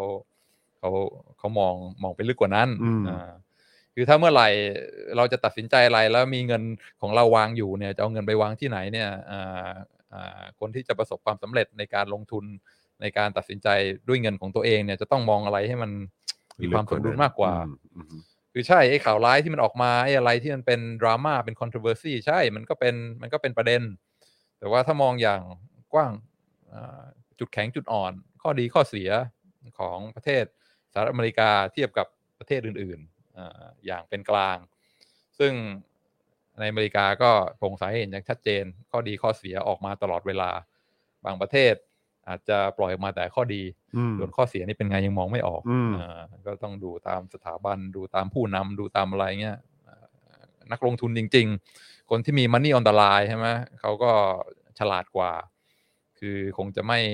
อ่าโดนอ่าปั่นหัวตามกระแสสื่อจะเอาเงินไปวางไว้ที่ไหน สุดท้ายถ้าเป็นเงินตัวเองจริง ๆ เนี่ย ก็อย่างที่เห็น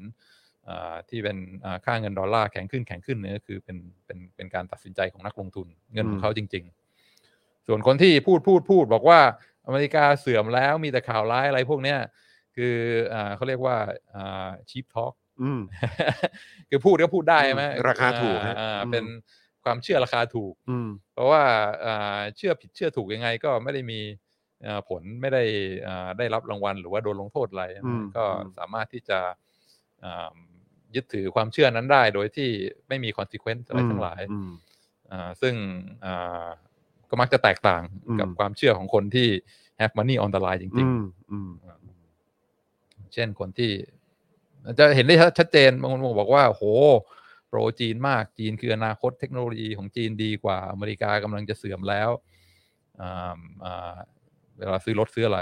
อืม ซื้อรถเกรดวอลหรือเปล่า อืมอืม หรือว่าอ่าซื้อโตโยต้าดีกว่า อืม หรือว่าอ่าอ่า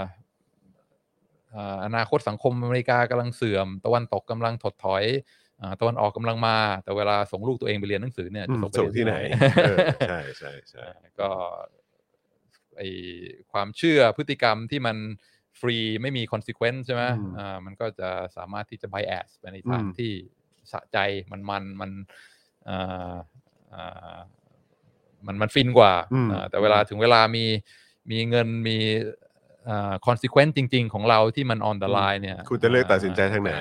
อืม การการตัดสินใจมันก็อาจจะตรงกันข้าม อืม กับสิ่งที่ชอบออกมาพูด อื ใน ม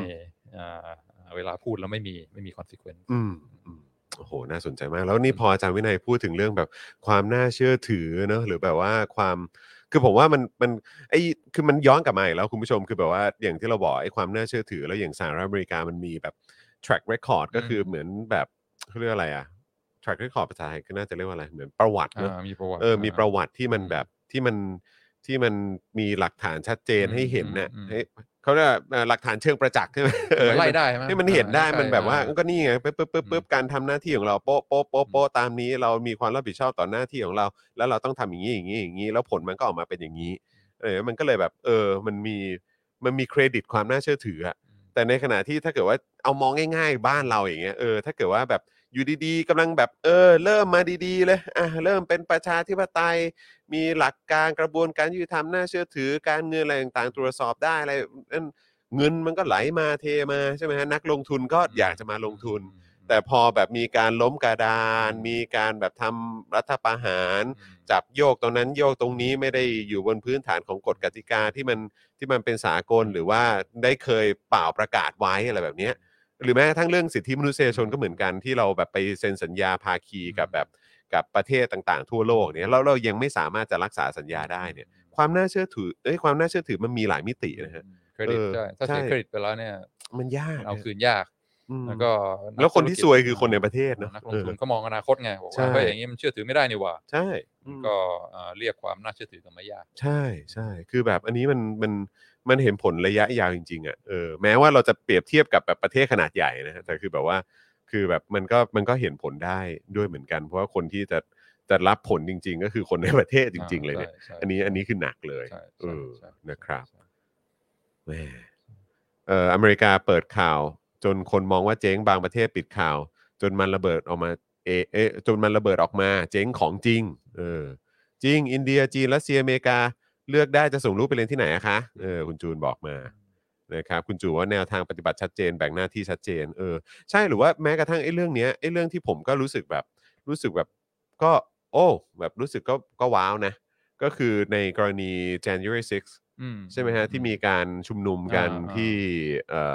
อที่ดีซีใช่ไหมฮะ อ่าอ่า เอ อ่า อแล้วก็แบบมีการบุกเข้าไป อ่า แล้วก็ อ่า โอ้โหมีการใช้ความรุนแรงอะไรต่าง อื ๆ ม ด้วยซึ่งก็ไม่ไม่เคยนึกว่าจะเห็นภาพอะไรแบบนี้ขึ้นมา แต่ท้ายที่สุดแล้วเนี่ย คือแม้กระทั่งเรื่องของการแบบคล้ายๆสื่อพยานหรืออะไรอย่างเงี้ยใช่ไหมแบบว่า อืม ที่จะต้องมาเหมือนแบบพูดกับเขาเรียกว่าอะไรอ่ะเอ่อคณะกรรมการ ที่มาจากสวหรือมาจากอะไรพวกเนี้ยเออแบบ คือคุยคนนึงเนี่ยคุยกันแบบ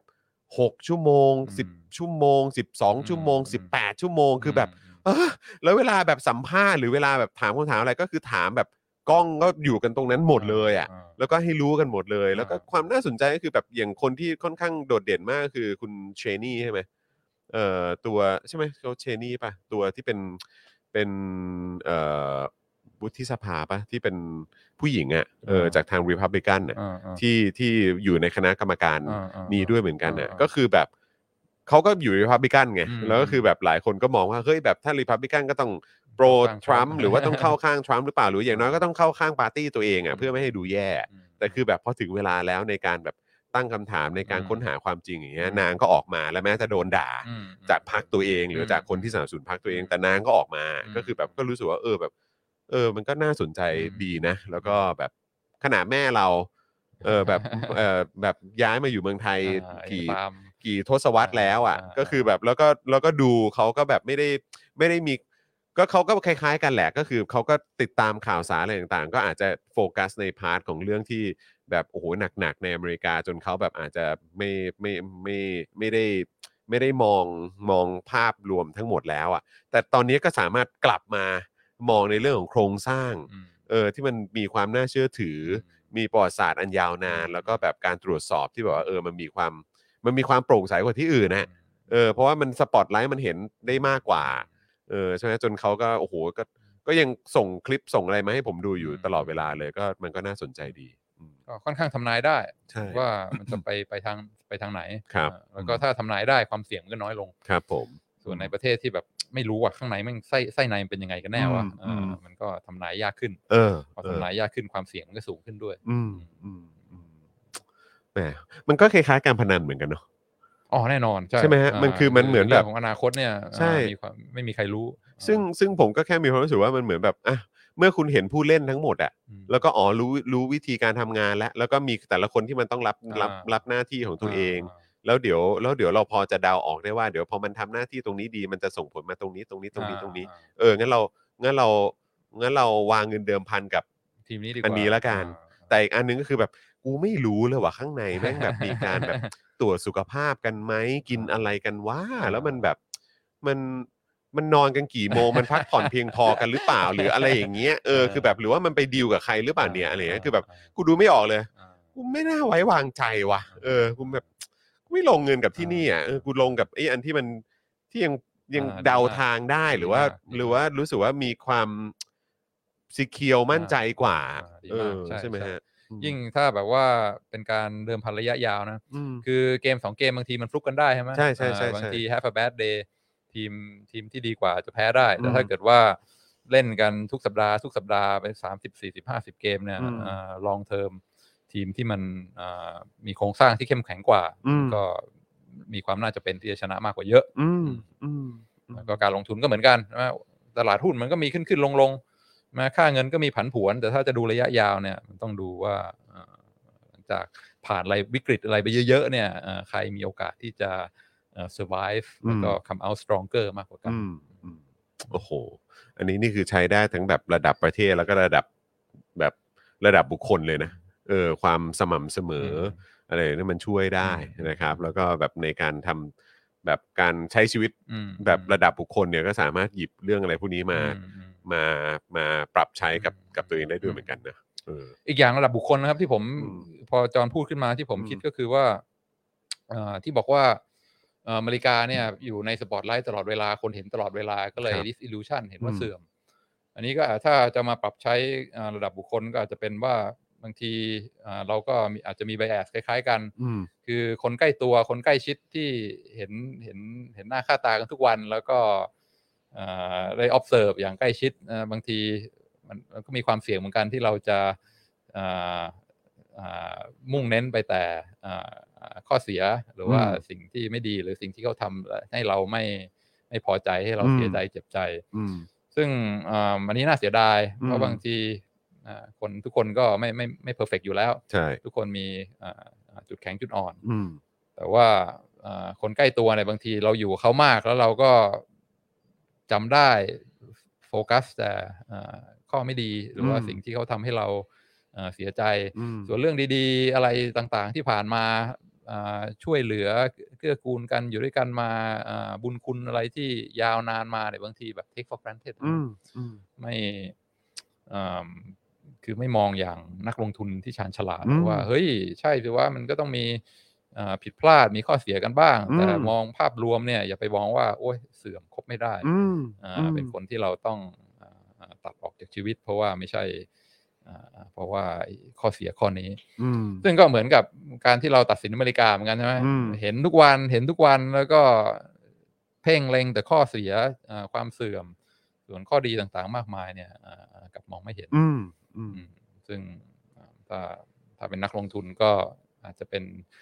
กลยุทธ์การลงทุนที่ไม่ค่อยชาญฉลาดเท่าไหร่ นั่นน่ะสินะครับก็แต่น่าเสียดายนะครับ น่าเสียดานะยฮะก็แบบระระดับบุคคลน่ะ ใช่ คือเรามองเห็นอะไรใหญ่ ๆ แบบเนี้ยลองลองหันกลับมามองคนข้างกายกันด้วย อืม ละกันเนาะ อืม เออที่แบบหลาย ๆ ครั้งเราอาจจะแบบรู้สึก ผิด ว่า ใจ แบบ กันใช่ไหม ผิดใจกันปุ๊บแล้วก็แบบ อ่า ทันที อืม อืม ซึ่งต้องถอยกลับมาใช่ไหมดู อืม ภาพใหญ่โครง อืม สร้างอ่าประวัติศาสตร์ อืม track record ใช่ อ่าเครดิตมันมีมากกว่านั้น ใช่ ไม่ใช่แค่ อืม อ่าอ่าเพราะเราเพ่งเล็งเห็นแต่อะไรที่ไม่ดีก็ อืม จำแต่สิ่งนั้น อืมครับผม โอ้แหมวันนี้เนี่ยเราได้ทั้งในแง่เอ่อความรู้รอบตัว แล้วก็ความรู้ใกล้ตัวด้วยเหมือนกันนะเออที่สามารถเอาไปปรับใช้ได้ด้วยนะครับแหมวันนี้แต่ผมช็อกนะเนี่ยแหมผมสามารถ เออ เขาเรียกว่าอะไรอ่ะคือ ไอ้ ไอ้ จอนอ่านเกมขาด ไอ้ มากกว่าเนี้ย ไอ้ ไอ้ข้อสงสัยนี่คือแบบว่ากลายเป็นสิ่งที่อาจารย์วินัยก็จะ กำลัง จะจะเฉลยพอดี ชี้ให้ดูพอดีเลยนะครับ ว่าเออซึ่งเพราะเพราะเราก็สังเกตมานานแล้วไงว่าเชี่ยนวัตกรรมส่วนใหญ่มันก็มาจากฝั่งนู้นนี่หว่า แล้วคือมันมาได้ยังไงล่ะ ก็เพราะมันก็ต้องมีคนซัพพอร์ตสิ มันไม่ได้แบบอยู่ดีๆคือมันคือคือมันไม่ใช่ว่าทุกคนแบบมีลงจอดรถแล้วก็แบบสามารถคิดอะไรทุกอย่างได้แล้วก็ทำสำเร็จนะมันไม่ใช่อย่างนั้นคือมันก็ ต้องมีการสนับสนุนมันต้องมี า มันมันมีในหลาย ๆ โครงสร้าง อืม และหลาย ๆ มิติ อืม ที่มันจะทำให้สิ่งนั้นเนี่ยมันเกิดขึ้นมาได้ อืม ในแง่กฎหมาย ในแง่การแข่งขันที่ อืม เสรีอะไรต่างๆเหลยคือถ้าเกิดว่าคุณคุณไม่ได้อยู่ในพื้นที่อยู่ในประเทศที่มันแข่งขันได้เสรีอะคุณคิดอะไรที่มันเจ๋งมาก ๆ ที่บ้านคุณได้ แต่ถ้าคุณไม่ได้รับการสนับสนุนหรือเปิดโอกาสในการแข่งขันเนี่ยก็ไม่มีทางปะ เออใช่ไหมฮะมันก็เลยแบบรู้สึกว่า เออหลาย ๆ อย่างคือเราเราเราต้องมองไปให้ให้ลึกไปกว่านั้นเหมือนกันนะแล้วพออาจารย์วินัยแนะนำในมุมมองของแบบนักลงทุนเนี่ย อืม เออมันก็จะเป็นอย่างนี้ยแหละ คือคุณต้องมองลึกลงไปกว่า มากกว่าแค่ที่คุณเสพอยู่แค่ระดับ ไปตกในหลุมของ อ่า เอ่อ ผิวๆ ที่ดราม่าอะไรที่ อืม คนฟิกเซตอ่า อืม แต่แต่ด้านเดียว ครับผม เมื่อกี้ที่จอห์นพูดลงจอดรถนี่คือว่าอ่า อืม เผื่อใครไม่เก็ต อืม พวกอ่าอ่า startup คือพวก startup ต่งๆ นะครับคุณผู้ชม Google อะไรพวกเนี้ยอ่าพวก Apple เนอะ Apple เออ เขาเริ่มกันในในกราจ อั ใช่ไหม ตราใช่ใช่ใช่ใช่ใช่เออ แต่ คือ จอ แบ ห์น บ แบบว่าลงจอดรถบางคน เอออ อาจจะงงๆแล้ว ใช่ใช่ใช่คือหมายความว่าอย่างในสหรัฐอเมริกาเขาก็จะมีแบบที่เราเห็นกันบ่อยๆใช่ไหมครับหรือว่าเวลาเราดูหนังอ่ะโรงจอดรถเออโรงโรงจอดรถเขาก็อย่างถ้าใครเคยดูหนังแบบสตีฟจ็อบอะไรอย่างเงี้ย อ่า เออใช่ไหมเออเขาก็จะแบบเหมือนใช้โรงจอดรถที่บ้านเนี่ยแหละที่เอาไว้นั่งทำงานกับเพื่อนๆ อ่า หรือแม้กระทั่งวงดนตรีก็เขาก็โรงจอดรถเหมือนกันแหละ อ่า เออใช่ไหมก็คือเขาจะมีโรงจอดรถที่ที่กลายเป็นที่ที่แบบเด็กๆในบ้านก็ยึด ใช้เป็นที่ที่แบบว่ามาทำอะไรของตัวเองอะไรแบบเนี้ยเออนะครับ ไอ้อินเทอร์เน็ตเรวิลูชันแล้วก็ อืม PC Revolution นี่ก็เกิ ค ด รับ จาก from the garage เออจากการาจเนี่ยแหละครับคุณ แต่ ผู้ช ว่าม ไม่ใช่ว่ามีโรงจอดรถเลยทำได้นะ ใช่ใช่ครับใช่ครับใช่ครับถูกต้องครับนะฮะโอ้คุณกายสวาอ๋อเหมือนไอรอนแมนไง เอ อ ก็แบบว่า ก็ garage เหมือนกันะ เป็นการาจเหมือนกันแต่การาจหรูใช่ เออ นะครับอ๋อสตาร์ทอัพกับพวก crowd fund- funding เลยฮะ เออ ครับผม คุณจูนบอกว่าถ้าอีลอนมัสเนี่ยมาเกิดเมืองไทยจะเป็นยังไงเราคงนึกออก ครับผม ผมมัสนี่เกิดเอ่อเซาท์แอฟริกานะครับ เออ แล้วก็ตั้งแต่เด็กเลยคือแบบว่าชัดเจนมี อืม มีเอ่อจุดมุ่งหมายที่ชัดเจน อืม กูจะไปอเมริกา อืม ทำไมต้องไปอเมริกาตลาดใหญ่ อืม สนับสนุนการแข่งขัน อืม innovation อืม opportunity ทั้งหลายอยู่ในอเมริกาหมด เพราะฉะนั้นอีลอนมัสไม่เคย have a doubt เลยว่า อืม โตขึ้นกูจะไปอยู่อเมริกาแน่นอน อืมม คือถ้ามี drive ต้องการจะเปลี่ยนโลก ต้องการจะ อืม ทำอะไรแปลกใหม่ ต้องการจะ push the limit เนี่ย ไปไหนก็ ไปอเมริกาสิ ไปอเมริกาเลย อืม อ่า ครับผม ไม่ไม่ไม่เคยแฮปปี้ดาวเลยคืออ ม ชัดเจนมานานแล้วว่ากูจะไปอยู่อเมริกาแน่นอน อืม ก็อยากลงทุนก็ ก็จริง ๆ ก็ดูเอ่ออีลอนมัสไว้ก็ดีนะฮ ะ คนนี้ดูเป็นนักลงทุนที่ ที่มองอะไรขาดเหมือนกันนะ อืม เออ นะครับ แล้วก็เพราะเราก็แปลกใจไอ้นี่คือลงทุนในการไปดาวอังคารอะ อืม มันเป็นอะไรที่เราฟังดูไกลมันไกลตัวมากเลยนะ มมม คือแค่เดินทางไปต้องใช้เวลาเท่าไหร่แล้วอะ มมอื ใช่ไหมฮะ แล้วก็คือแบบเฮ้อ สร้างโคโลนีอะไรเงี้ย แต่ว่ามันก็มันก็นำพาไปสู่นวัตกรรมอะไรเยอะแยะคือคุณผู้ชมคือเกิดมา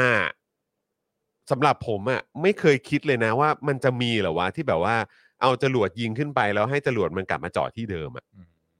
มันเป็นอะไรที่ผมไม่เคยคิดนะ อืมอืมอืม ผมไม่เคยคิดเลยนะ แล้วแบบว่าแล้วมานั่งคิดดูเหรอ แล้วมันคุ้มค่าเหรอ อืม เออ แล้วมันก็บอกว่าอ๋อก็นี่ไงมาจอดปุ๊บ เติมน้ำมัน แล้วก็ใส่เติม ใส่ เชื้อเพลิง ใหม่ อะไรอย่างเงี้ยแล้วก็เอาหัวเนี้ยมาใส่ใหม่แล้วก็บินขึ้นไป เพราะว่าแกลบเวลาในการเดินทางไปดาวอังคารเนี่ย มันแบบว่าจะเปิดทุก 2 ปีหรืออะไรประมาณเนี้ยมันก็ต้องเท่านั้นเท่านี้นะ มันต้องเป็นอย่างนี้มันจะอยู่ใกล้กันที่สุดแล้วก็เหรออะไรแล้วแบบเฮียแล้วแบบพอมานั่งดูแล้วมันทำให้ดูอ่ะ เออแต่ละอย่างแล้วก็อ๋อมันเป็นอย่างนี้นี่เองแล้วไอ้ตอนที่ข่าวที่แบบว่าโอ้ยดูสิเจ๊งอีกแล้ว ตกลงมาระเบิดอีกแล้ว แต่เอาจริง ๆ มันกี่ครั้งวะ แล้วแบบว่าโอเคแล้วแล้วพอผลที่มันได้ระยะยาวมันเป็นยังไง อืม คือยอมเสียตังค์ตรงนี้ที่มันผิดพลาดตรงนั้นตรงนี้อยู่ในช่วงแรกแต่คือแบบ พอมันพอมันจับทางได้ถูกปุ๊บมันไปยาวเลยนะ ก็แบบโอ้ ม เออ มันมันมันก็ค่อนข้างมันมันน่าตื่นเต้นดีอะครับเออมันน่าตื่นเต้นนะครับนะฮะเออดูสารคดีเน็ตฟิกแล้วแบบโอ้แม่เจ้า มันลงจอดได้ยังไง เออใช่ครับนะคุณจูว่าสิ่งที่ Amazing มากก็คือ เอาอะไรนะฮะเอาเอากระสวยโอกาสกลับมาจอดได้คือสุดยอดมากอ่าคุณอัลตร้าแมนบอกว่าของเราลงทุนทำเค้กกล้วยจำได้แม่นๆ ขายเซขายสะดวกซื้อร้านหนึ่งเนี่ยเออเขาก็ก๊อปขายเลยนะฮะ อ๋อครับผม ก็เป็นโอกาสทางการตลาดครับ นะครับ คุณพอลโอริโอว่าสมัครช่องสป o อ e ดาร์ไม่ใช่ช่องนี้ โอ้ครับผม เลย ก็ไม่ เป็นตัวเอสเลย ไม่เป็นไรครับไม่เป็นไรครับผม นะฮะก็มาดูกันได้นะเออนะครับขอบพระคุณมาก ๆ ที่สนับสนุนพวกเรานะครับคุณผู้ชม โอ้วันนี้เข้มข้นมากเลยอาจารย์วินัย เออแต่ว่าเราคุยกันกระชับนะเนี่ย วันนี้ชั่วโมงชั่วโมง 40 นะ อ่ะ เออ วันนี้ชั่วโมง 40 นะ อืม วันก่อนเราคุยเรื่องอะไรทำไมล่อไป 2 ชั่วโมงกว่า เราคุยเรื่อง Neo อ๋อ Liberal อ๋อเออแต่อันนั้น อันนั้นเราก็คุยกันยาวมากเลยนะฮะ มัน เอ จอออกแนวปรัชญาหน่อย อ๋อออกแนวปรัชญาหน่อยครับผมเออนะฮะเอาขอขอดูคอมเมนต์ด้านด้านบนบนๆหน่อยได้ไหมครับ เออนะฮะเออปึ๊บเอออะไรครับ คุณลูกทุ่งบอกว่าเดี๋ยวขอไปทำงานแล้วกลับมาตาม เดี๋ยวไปคุยอะไรนะฮะเดี๋ยวไปคุยในเม้นต์อีกทีนะครับได้เลยนะครับนะฮะเราเรียนรู้แหละ แต่ไม่ทำตามคุณธนาโนนบอกนะครับเออ โอ้โหตัวเห็นตัวเอสสีเขียวๆแล้วชื่นใจมากะครับ ชื่นใจนะ า โอ้โห คอมเมนต์ สป แต่ ร์ ละ เซร์ อย่าง ทุคน น่ารักมากเลย ขอบพระคุณนะครับ อ่า ใช่ครับ สวัสดีคุณจิม จิมใช่ไหมจิมฮิโซกะ หรือว่าไฮโซค่ะ ผมไม่แน่ใจนะฮะคุณจูนบอกว่าอะไรนะเมื่อกี้อาจารย์ลอย บอกว่าอาจารย์ลอยยังบอกเลยว่าค่าเงินอ่อนอยากขึ้นดอกเบี้ย อย่างน้อยมันก็ส่งผลดีต่อการส่งออก แต่ถ้าขึ้นดอกเบี้ยก็ยิ่งแย่ แต่ว่าอันนี้มันก็คือระยะแบบในระยะสั้นใช่ไหมครับเออถ้าเกิดว่าจะแก้ปัญหาระยะสั้นใช่ไหม อืม เออ ก็ อืม อยู่ที่เงินเฟ้อเนี่ย บางคนบอกว่าอยู่ที่อยู่ที่อัตราดอกเบี้ย ครับ บางคนก็อยู่อยู่ที่อ่าความน่าเชื่อถือของธนาคารกลาง อ่าครับผม ก็ถ้าคิดว่ามีความน่าเชื่อถือสูงก็ อืม ก็อาจจะเอาอยู่ ครับผม แต่ว่าทั้งหมดมันคือ expectation นะครับ ครับ ออ ม นักลงทุนคนทั่วไปเนี่ยจะจะเชื่อใจแค่ไหน อืม ถ้าเกิดไม่เชื่อใจก็ไปเลยครับ ครับ อ ผม เครื่องมันติดแล้ว พอเฟ้อแล้วเฟ้อเลย อืม อ่ากลับมายากอืม น่ากลัวนะเนี่ย น่ากลัวนะเนี่ย เออ นะครับ ซึ่งซึ่งอันนั้นมันก็ตัวอย่างที่เห็นชัดง่ายๆ คือศรีลังกาปะ อ่าคือคนบอกว่าเจ๊งแล้วไม่ ใช่ ไม่เอาแล้วเอา คื ไม่อยู่แล้ว คือไปเลยอ่ะ คือแบบเลิกมองเลยอ่ะ ม คือมันคืออารมณ์นั้นเลยนะ แล้วมันน่ากลัวนะครับคุณผู้ชม ถ้าเกิดว่า เออ แบบแบบบ้านเราอ่ะ อืม เออ นะครับ ก็น่ากลัวเหมือนกันนะครับ คุณโจบอกว่าเพิ่มรอยหยักในสมองอีก อ่า ครับ ผม ได้ครับ คือการมาฟังอันนี้มันเพิ่มรอยหยักใช่ไหมฮะ คุณจูบอกว่ามันไม่น่าจะเชื่อใจนะประเทศเราอ่ะเงี้อืมนะครับนะฮะส่วนคุณธคุณธนาหนูบอกว่ายังไม่ได้ย้อนดู neo liberal เลย อ๋อ ครับผม ต้องไปดูกันฮะคุณผู้ชม เออ นะครับ ใครยังไม่ได้ดูก็ติดตามกันได้นะครับ นะฮะ ตอนนี้มันไปไกลแล้วครับ คุณผู้ชมจริง ๆ คือแบบว่าผมได้ยินแบบเหมือนแพลนว่า เดี๋ยวจะไปทำเหมืองอะไรบนดาวอังคารเอ้ยบนดวงจันทร์ก่อน อ่า อะไรอย่างนี้ด้วยแล้วก็แบบ อืม เออแล้วก็จะมีไปแบบดาวอังคารต่อ ซึ่งก็แบบว่า มันก็คล้าย ๆ การการไปปักธงก่อนชาวบ้านเขาอะนะฮะเออมันเป็นการไปปักธงก่อนชาวบ้านเขาจริง ม ๆ เหมือนแบบพอนึกย้อนดูเหมือนเวลาทำสป็อกดักทีวีทำไอเฮียทีวีเนี่ย ม ก็คือเราทำอินเทอร์เน็ตทีวีก่อนที่คนอื่นจะมา อ่ ทำเราก็เลยเรายังอยู่ได้จนถึงตอนนี้อะ อ่า เออแม้ว่าอาจจะแบบว่าคือคงเปรียบเทียบแบบเหมือนเหมือนกันเลยไม่ได้นะครับ แต่ว่าก็คือเหมือนแบบเราไปในที่ที่ยังไม่มีใครไปมาก่อน แล้วมันก็เราก็ย่อมมีโอกาสมากกว่าคนอื่น และได้เรียนรู้เกี่ยวกับมันได้มากกว่าคนอื่น หรือก่อนคนอื่น ไวกว่าเขา อืม อะไรเงี้ยผมว่าแพลนของเขาก็คงคล้าย ๆ กัน เออไม่ว่าจะไปดวงจันทร์หรือว่าไม่จะเป็นไปดาวอังคารอะไรแบบเนะเออ อืม มันก็คงเป็นเป็นการเหมือนแบบสตาร์ทอัพ อืม ที่แบบหลายคนอาจจะมองว่ามันคุ้มค่าหรือเปล่าแต่ ม แต่ถ้าถ้าถ้ามองขาดไม่แน่ก็เขาเขาน่าจะเห็นอะไรที่แบบเราอาจจะคาดไม่ถึงก็ได้ อืมอืม นะครับอืม อย่างเทสลานี่แบบว่ากล้าหาญมากนะ อืม แบบว่า จะทำรถไฟฟ้าร้อยเปอร์เซ็นเนี่ยมัน อืม เอ่อคือต้องมีความเอ่อบ้าบินพอสมควร ใช่ใช่ใช่ บ้าบิ่นพอสมควร หรือแม้กระทั่งแบบไอ้อินเทอร์เน็ตแบบเอ่ออินเทอร์เน็ตจากจาก อ่า เอ่อ ดาวเทียม จากดาวเทียมอย่างเงี้ย ใช่ สเปซลิงเ ใช่ อ๊ะใช่ไหมเขาเรียกว่าสเปซสตาร์ลิงใช่ไหม Starlink สตาร์ลิงใช่ไหมเออวันก่อนก็เพิ่งกดเข้าไปนะ กดเข้าไปดู อ่ะ แต่แบบในโซนของเรานี่คือยัง ยังไม่มา ยังคือยังไม่มา แต่ว่าเห็นในหลาย ๆ พื้นที่แล้วก็เออก็น่าตื่นเต้นแทนนะ อืม เออนะครับ นี่พี่โอ๊ตมาครับนี่พี่โอ๊ตมาบอกว่าวันก่อนคุยกับเพื่อนอเมริกันคนหนึ่งบอกว่าเงินเฟ้อยังพอมีข้อดีอยู่บ้างสำหรับคนที่มี mor- mor- mortgage ใช่ไหมฮะเอ่อที่มี fixed interest rate ต่ำๆแบบ 30 ปีเอโอ้โหออั อันนี้เพิ่งเพิ่งคุยกับนักเรียน อืม เมื่อ เมื่อเมื่อวันเสาร์ที่แล้วเองครับ ครับ อ่าเรื่องเนี่ยครับว่าเงินเฟ้อก็อ่ามีทั้งผู้ผู้แพ้และผู้ชนะ อืม อ่าผู้อ่า คนที่ได้ประโยชน์และคนที่เสียประโยช ค น์ นที่ได้ประโยชน์เสียประโยชน์คนที่เสียประโยชน์ก็คือถ้าสมมติเราอ่าปล่อยเงินกู้ไป อืม อ่าดอกเบี้ยสิบห้าเปอร์เซ็นต์ ครับ แต่ว่าเจอเงินเฟ้อเข้าไปสิบเปอร์เซ็นต์อะไรเงี้ย อืม อ่าไออัตราค่าตอบแทนจริง ๆ ที่เราได้ ค มั รั น บ ก็สิบห้าลบสิบก็แค่ห้าเปอร์เซ็นต์ อืม คือถ้าเงินเฟ้อสูงสูงๆเนี่ยอ่าพวกอ่าเจ้าหนี้เนี่ยจะจะอ่าอ่าเสียประโยชน์ เออ ส่วนพวกลูกหนี้เนี่ยจะได้ประโยชน์ เพ ครับ ราะว่าเฮ้ยเงินเฟ้อนี่หว่าขายสินค้าบริการได้เงินมาง่าย อืม ไวก็สามารถที่จะใช้หนี้กลับได้อย่างรวดเร็ว ครับ กับยอดที่ตัวเองค้างไว้ อ่ ไว้ แล้วก็ดอกเบี้ยมันฟิกไง ครับ ตามสัญญาอย่างซื้อบ้านเนี่ยถ้า อย่างที่พี่โรตบอก 30 ปี สามสิบปีก็ดอกเบี้ยแค่นี้แต่ว่าบางทีคิดดอกเบี้ย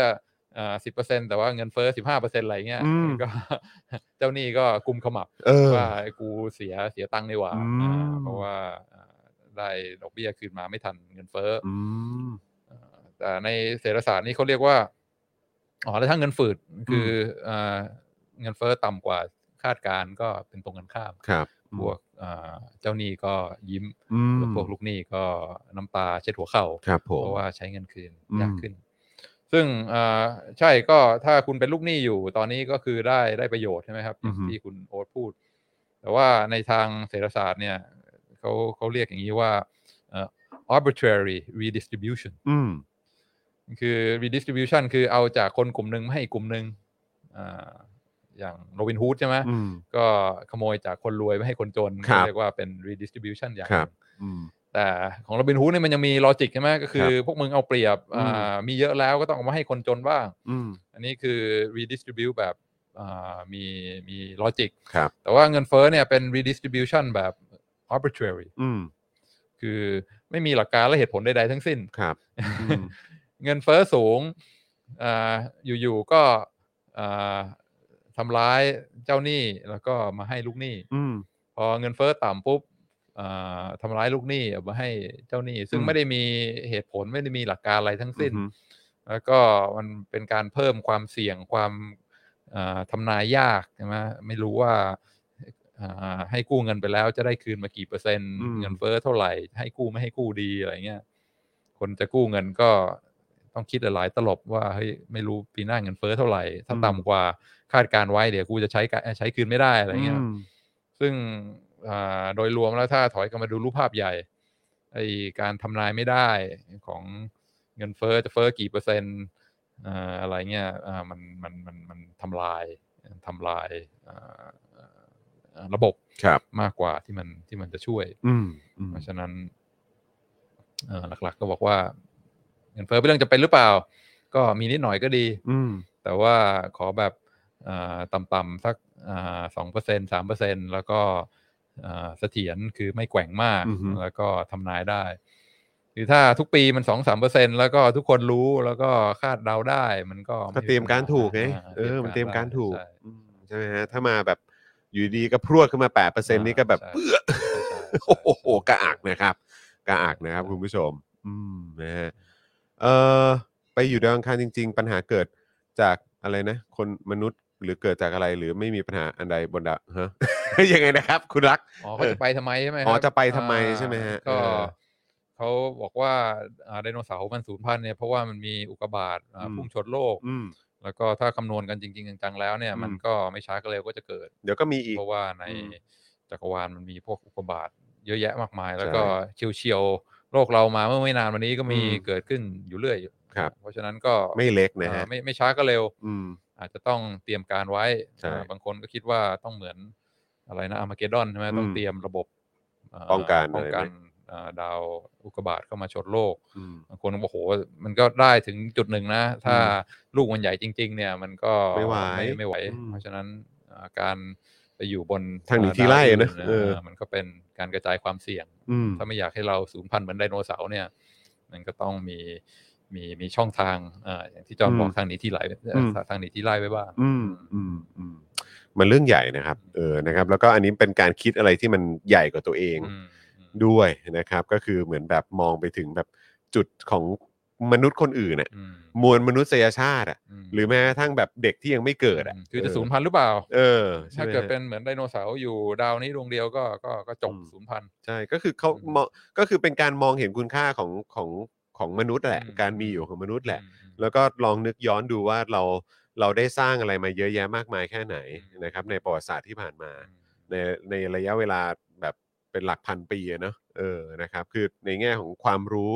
ที่เราได้มาในการใช้ชีวิต นวัตกรรมเทคโนโลยีอะไรต่างๆทางวิทยาศาสตร์ การค้นพบอะไรต่างๆเหล่านี้เราสร้างอะไรมาเยอะนะ ถ้าเกิดว่าอยู่ดีๆเราสูญพันธุ์แบบปุ๊บอย่างนั้นไปเลยอะมันก็น่าเสียดายนะครับ อืม เออ อืม เพราะฉะนั้นคือเขาเขาน่าจะมองอะไรที่มันมันที่มันไปไกลกว่านั้น อืม เออนะครับไม่ได้มองกันแค่ว่าเออเราตายก็จบแหละเออนะแต่เขามองไปถึงคนในอนาคตคนรุ่นต่อๆไปด้วยและโอกาสใหม่ ๆ อืม และสิ่งใหม่ ๆ ที่ อืม ที่เราจะสร้างและคิดค้นได้อีกเยอะ อื เล ม ยนะครับอืมคุณจูนบอกว่าเรารอดเพราะดาวเสาร์กับเอ่อพฤหัสเอ่อกับดาวพฤหัสเนี่ยมีแรงดึงดูด เยอะมันมีวงแหวน และถ้าอุกกาบาตเข้ามาในระบบสุริยะเราสองดวงนี้จะเก็บกวาดเหวียงอะไรนะฮะ ดาวพวกนี้ออกไปนอกระบบสุริยะให้เราแต่มันมีหลงเหลือมาถึงโลก อ๋อใช่ใช่ใช่ใช่ มีคนคอยเก็บกวาดให้ ครับผมขอบคุณมากครับคุณจูนครับ เออแต่ว่าคือคุณผู้ชมคือแบบว่าอย่างวันก่อนที่ไอ้ตัวกล้องเจมส์เว็บใช่ไหมถ่ายได้อะ อ่า คุณผู้ชมพอ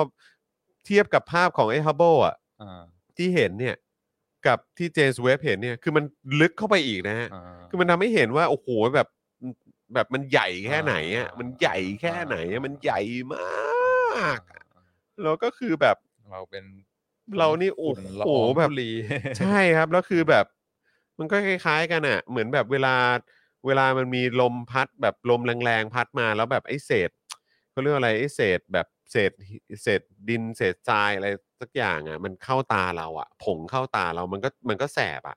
เออ คือมันคือโอกาสที่มันจะพัดผ่านมาโดน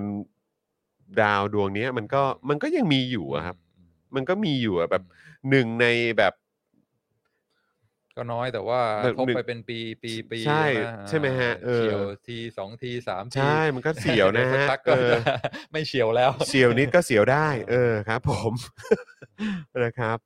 คุณกรณ์วิทย์บอกว่ามันคือแพลน B หรือเปล่า เออครับผมนะฮะ อันบีนี่เป็น Netflix ใช่ไหม เอ อเออนะครับ คุณจูนบอกว่าอะไรนะพอดูเอ่อพอดีชอบดูสารคดีเกี่ยวกับดวงดาวมันทำให้รู้สึกตัวเล็กดีใช่นะครับ คุณทัศนคุณทัศนชัยบอกว่าดาวพฤหัสกับดาวเสาร์นี่คือผู้มีพระคุณใช่ไหม เออนะครับอ่ะโอเค คุณผู้ชมอะอาจารย์วินัยอยากจะสรุปส่งท้ายสักหน่อยไหมครับสำหรับเทปที่เราพูดคุยกันในวันนี้อืม เอ่ออ่าสรุปไปหมดแล้วครับ อ่ะสรุปไปหมดแล้วนะเออถือว่าโอเคเนาะนะครับแล้วก็เราวันนี้เราก็ไปพูดคุยกันในในหลาย ๆ ประเด็นในหลาย ๆ มิติด้วย ซึ่งผมรู้สึกว่าเออมันแบบมันมันดีแล้วก็มันน่าสนใจมากด้วยนะครับนะฮะเออ ก็อยากขอบคุณอ่า s u p p อร์เตอร์ทุกคนนะครับ ที่ ครับ อ่ามีความเหนียวแน่นเห็นคตัว รับ S อยู่หลังชื่อแล้วก็อ่าทำให้มีกำลังใจนะครับ ที่ อ่า อ่าอ่าติดตามกันอยู่ ใช่ ครับ ใช่ ยังไง ใช่ ก็อ่า อืม ช่วยสนับสนุน ครับ นะครับทางช่องจะได้มีอ่ากำลัง อืม ในการผลิตรายการใหม่ ๆ ออกมา ใช่ครับ ข่าวตื่น ผม ตอนนี้ก็ออกมาอย่างอ่ารัวๆนะครับ ใช่ อ่า รัวๆเลย แก็ที่ทันสมัยมาก เออครับผม ตั้งแต่อ่าศรีลังกายันอะไรนะ ล่าสุดนี่อะไรนะ อ่า อ๋อเพกาซัสเหรอครับ Pegasus ใช่ เพกาซัส Pegasus ด้วยนะครับอ่าแล้วก็คลิปความรู้เพิ่งออนไปนะครับคุณผู้ชมเรื่องกัญชา อ่า อ่า นี่ก็อย่าลืมไปดูไปติดตามกันได้ด้วยนะครับนะฮะ แล้วก็มีข่าวดีด้วยว่าก็คือพรุ่งนี้เนี่ยกำลังจะมีสป็อคดักทอล์กตอนใหม่ อ่ะ อ่า ซึ่งเดี๋ยวพรุ่งนี้เราจะสัมภาษณ์แขกรับเชิญของเราด้วย อ่าอ่าน นะครับ แล้วก็น่าจะได้ดูกันเร็วๆนี้แหละ อ่ายอด นะครับ ย เพ อด ราะฉะนั้น ย ก็ อด อดใจรอกันนะครับ อืม แต่ว่าเอ่อไม่รู้ว่ารอบนี้จะคุยกันยาวแค่ไหน แต่ฟิกซ์เวลาไว้ตอนนี้เนี่ยอยู่ที่ประมาณ 2 ชั่วโมง โอ้โห นะครับ เพราะฉะนั้นก็คิดว่าน่าจะออกมา ปล่อย มีความเป็นไปได้ มาเป็น ว่าจะสองเทปเหมือนเดิม อ่าปล่อยมา นะครับ เป็นส่วนๆ มีความเป็นไปได้ มีความเป็นไปได้นะครับ ก็เดี๋ยวคอยติดตามแล้วกันนะครับ คุณมายาบอกว่า supporter check โอ้ยขอบคุณมากนะครับ อยู่นะครับ ครับ อ่า ผมคุณสตรีมก็มานะ เออ แล้วก็มีมีมีด้านบนด้วยอีกท่านหนึ่ง ชื่อคุณอะไรนะ คุณ เอ่อ อีกอีกอีกท่านหนึ่งครับ ที่ผมแบบ เออ อาจจะแบบไม่ได้เห็นชื่อ เอ่อ บ่อยมากนะครับ จะมีมี อีกท่านหนึ่ง เอ อะ สมั้งครับที่ยี่สิบสี่เดือน อ่าใช่ไม่มีมีมีอีกท่านอ่าคุณวิรัตอ่าใช่ คือจริง ๆ เหมือนเมื่อสักครู่เนี้ยเห็นเห็นมีอีกอ่าคุณคุณเรดอ่าคุณเรดก็มานะครับนะฮะแต่ว่าจริง ๆ มีมีอีกหนึ่งท่านนะเมื่อกี้ผมเห็นอยู่ด้านล่างเดี๋ยวช่วยช่วยเลื่อนลงไปนิดนึงได้ไหมครับเอ่อปึ๊บคุณอะไรนะอยากอยากทักทายหน่อยครับ เพราะว่าแบบอาจจะไม่ได้ไม่ไม่ได้เห็นชื่อบ่อยมาก แต่ว่าดีใจ เพราะว่าเป็นเป็นเมมเบอร์ของเราด้วยนะครับ เออเลยไปแล้วหรือเปล่า เออสงสัยเลยไปแล้วอ่ะคุณมารีแอนนะครับ สวัสดีนะครับนะฮะหลาย ๆ ท่านที่ไม่ค่อยแสดงตัวก็อยากให้คอมเมนต์เข้ามานะ เออเนี่ยคุณมารีแอนบอกว่านาน ๆ มาทีค่ะ แต่สปอร์ตเหนียวแน่นนะครับมีมีเห็นอยู่หลายชื่อเลยนะครับ ขอบพระคุณมาก ๆ นะครับ แล้วก็หลาย ๆ ท่านที่ไม่ค่อยแสดงตัวกันอ่ะจะมาแสดงตัวในรายการของอาจารย์วินัยเนี่ยแหละเออนะครับขอบคุณมากเลยนะครับ คุณผู้ชมนะฮะอ่ะแล้วก็ขอบคุณทุก ๆ คอมเมนต์ของคุณผู้ชมด้วยนะครับนะฮะคุณชาร์ตบอกว่าเดี๋ยวต้องไปทำงานแล้วนะครับบ๊ายบายครับได้เลยนะครับ คุณสุพันธ์นีแฟรงค์บอกว่ามาไม่ทันเดี๋ยวตามดูย้อนหลังนะคะ ได้เลยครับ คุณผู้ชมยังไงก็ฝากกดไลค์กดแชร์กันด้วยนะครับนะแล้วก็จะได้ส่งต่อเรื่องราวเอ่อเขาเรียกว่าเรื่องราวที่น่าสนใจนี้นะครับเอ่อการสนทนาที่น่าสนใจนี้กับเอ่อผมกับอาจารย์วินัยแล้วก็กับคุณผู้ชมเนี่ยให้เอ่อคุณคุณผู้ชมท่านใหม่ๆนะครับได้ติดตามกันด้วยยังไงก็ฝากด้วยนะครับคุณผู้ชมครับนะฮะแล้วก็เย็นนี้เย็นนี้พี่ใหญ่วันนี้คิวเป็นคิวของเอ่อคุณปาล์มกับครูทอมใช่ไหม เดี๋ยวขอดู เอ คอน อ เฟิร์มก่อนนะครับ เดี๋ยวฝากเอ่อพี่ใหญ่ช่วยเช็คนิดนึง Confirm นะครับ จะได้ฝากแฟนๆ Daily Topics อ่า ที่จะมาติดตามกันในช่วงเย็นวันนี้ด้วยนะครับ ว่าเป็นคิวของผม 25อ่าครับผมเป็นจอห์นปาล์มแล้วก็ครูทอม โอเค นะ นะครับ แล้วก็เดี๋ยวเจอพี่ใหญ่ด้วยใช่ไหมเดี๋ยวพี่ใหญ่อยู่ด้วยเนาะ ใช่ครับใช่ นะครับนะก็เดี๋ยววันนี้ได้เจอ 4 หนุ่มกันอย่างแน่นอนนะครับผมนะฮะอ่ะใช่ครับคุณพี่น็อกบอกว่าคุณสตีมอ่ะบอกว่า don't forget to like and share every time นะครับขอบคุณมากนะครับ นะฮะแล้วก็ขอบคุณอาจารย์วินัยมากนะครับ เดี๋ยวก็ต้องมาลุ้นกันเทปต่อไป อาจารย์วินัยจะมากับประเด็นไหน จะมาในเชิงปรัชญานะฮะหรือว่าจะมาในด้านเศรษฐศาสตร์ เออ ไม่หลากหลายหน่อยจะได้ หลากหลาย น่าสนใจน่าสนุกดีนะครับนะฮะแล้วก็คุณผู้ชมเวลามาพูดคุยกันนี่ก็โอ้โหสามารถต่อยอดไปได้อีกเพียบเลยนะครับ ก็ขอบคุณอาจารย์วินัยมากๆนะครับนะฮะแล้วก็ยังไงฝากคุณผู้ชมย้ำอีกครั้งช่วยกดไลค์กดแชร์แล้วก็อย่าลืมมาเป็นเมมเบอร์แล้วก็เป็นซัพพอร์เตอร์ให้กับพวกเราด้วยนะครับนะฮะแล้วก็นอกจากนี้ยังสามารถเติมพลังแบบรายวันให้กับพวกเราได้นะครับ ผ่านทาง QR code นี้เลยนะครับคุณผู้ชมสแกนหรือว่าแคปเจอร์หน้าจอนะครับแล้วก็เติมพลังเข้ามาให้กับพวกเราได้นะครับนะฮะ วันนี้ก็ขอบคุณอาจารย์วินัยมากนะครับนะฮะวันนี้มีสอนต่อไหมฮะ เอาวันนี้ไม่มี วันนี้ไม่มี ครับ วันนี้ ครับ ชิลและเออนะครับให้อาจารย์วินัยได้กลับไปพักผ่อนต่อนะครับ แต่ว่าพวกเรามีนัดกันต่อนะครับ เย็นนี้นะครับตอน 5 โมงครึ่งโดยประมาณนะครับนะเจอกันได้กับ Daily Topics นะครับ มีเรื่องราวให้ติดตามกันเพียบเช่นเคยนะครับ ควันหลงของอภิปรายไม่ว่างใจด้วยเออนะเขาเพิ่งโหวตกันไป เนอะเห็นแบบหนังสือพิมพ์เขาบอกว่าผ่านฉลุยกันอ่าโอเค เดี๋ยวมาเมาส์กัน อ่า เออนะครับเดี๋ยวติดตามกันได้ ยอด นะครับนะอ่ะวันนี้หมดเวลาแล้วนะครับขอบคุณอาจารย์วินัยมากนะครับ ขอบ ผ คุณ มนะครับฮะวันนี้ผมจอมินยูนะครับอาจารย์วินัยวงศ์สุรวัตรนะครับแล้วก็พี่ใหญ่สป็อคดักทีวีนะครับหมดเวลาแล้วพวกเราสามคนลากันไปก่อนนะครับ สวัสดีครั สวั บ สดีครับ สวัสดีครับ Daily Topics กับจอห์นวินยู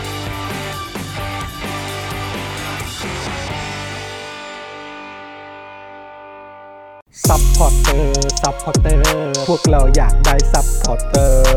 ซัพพอร์เตอร์ ซัพพอร์เตอร์ พวกเราอยากได้ซัพพอร์เตอร์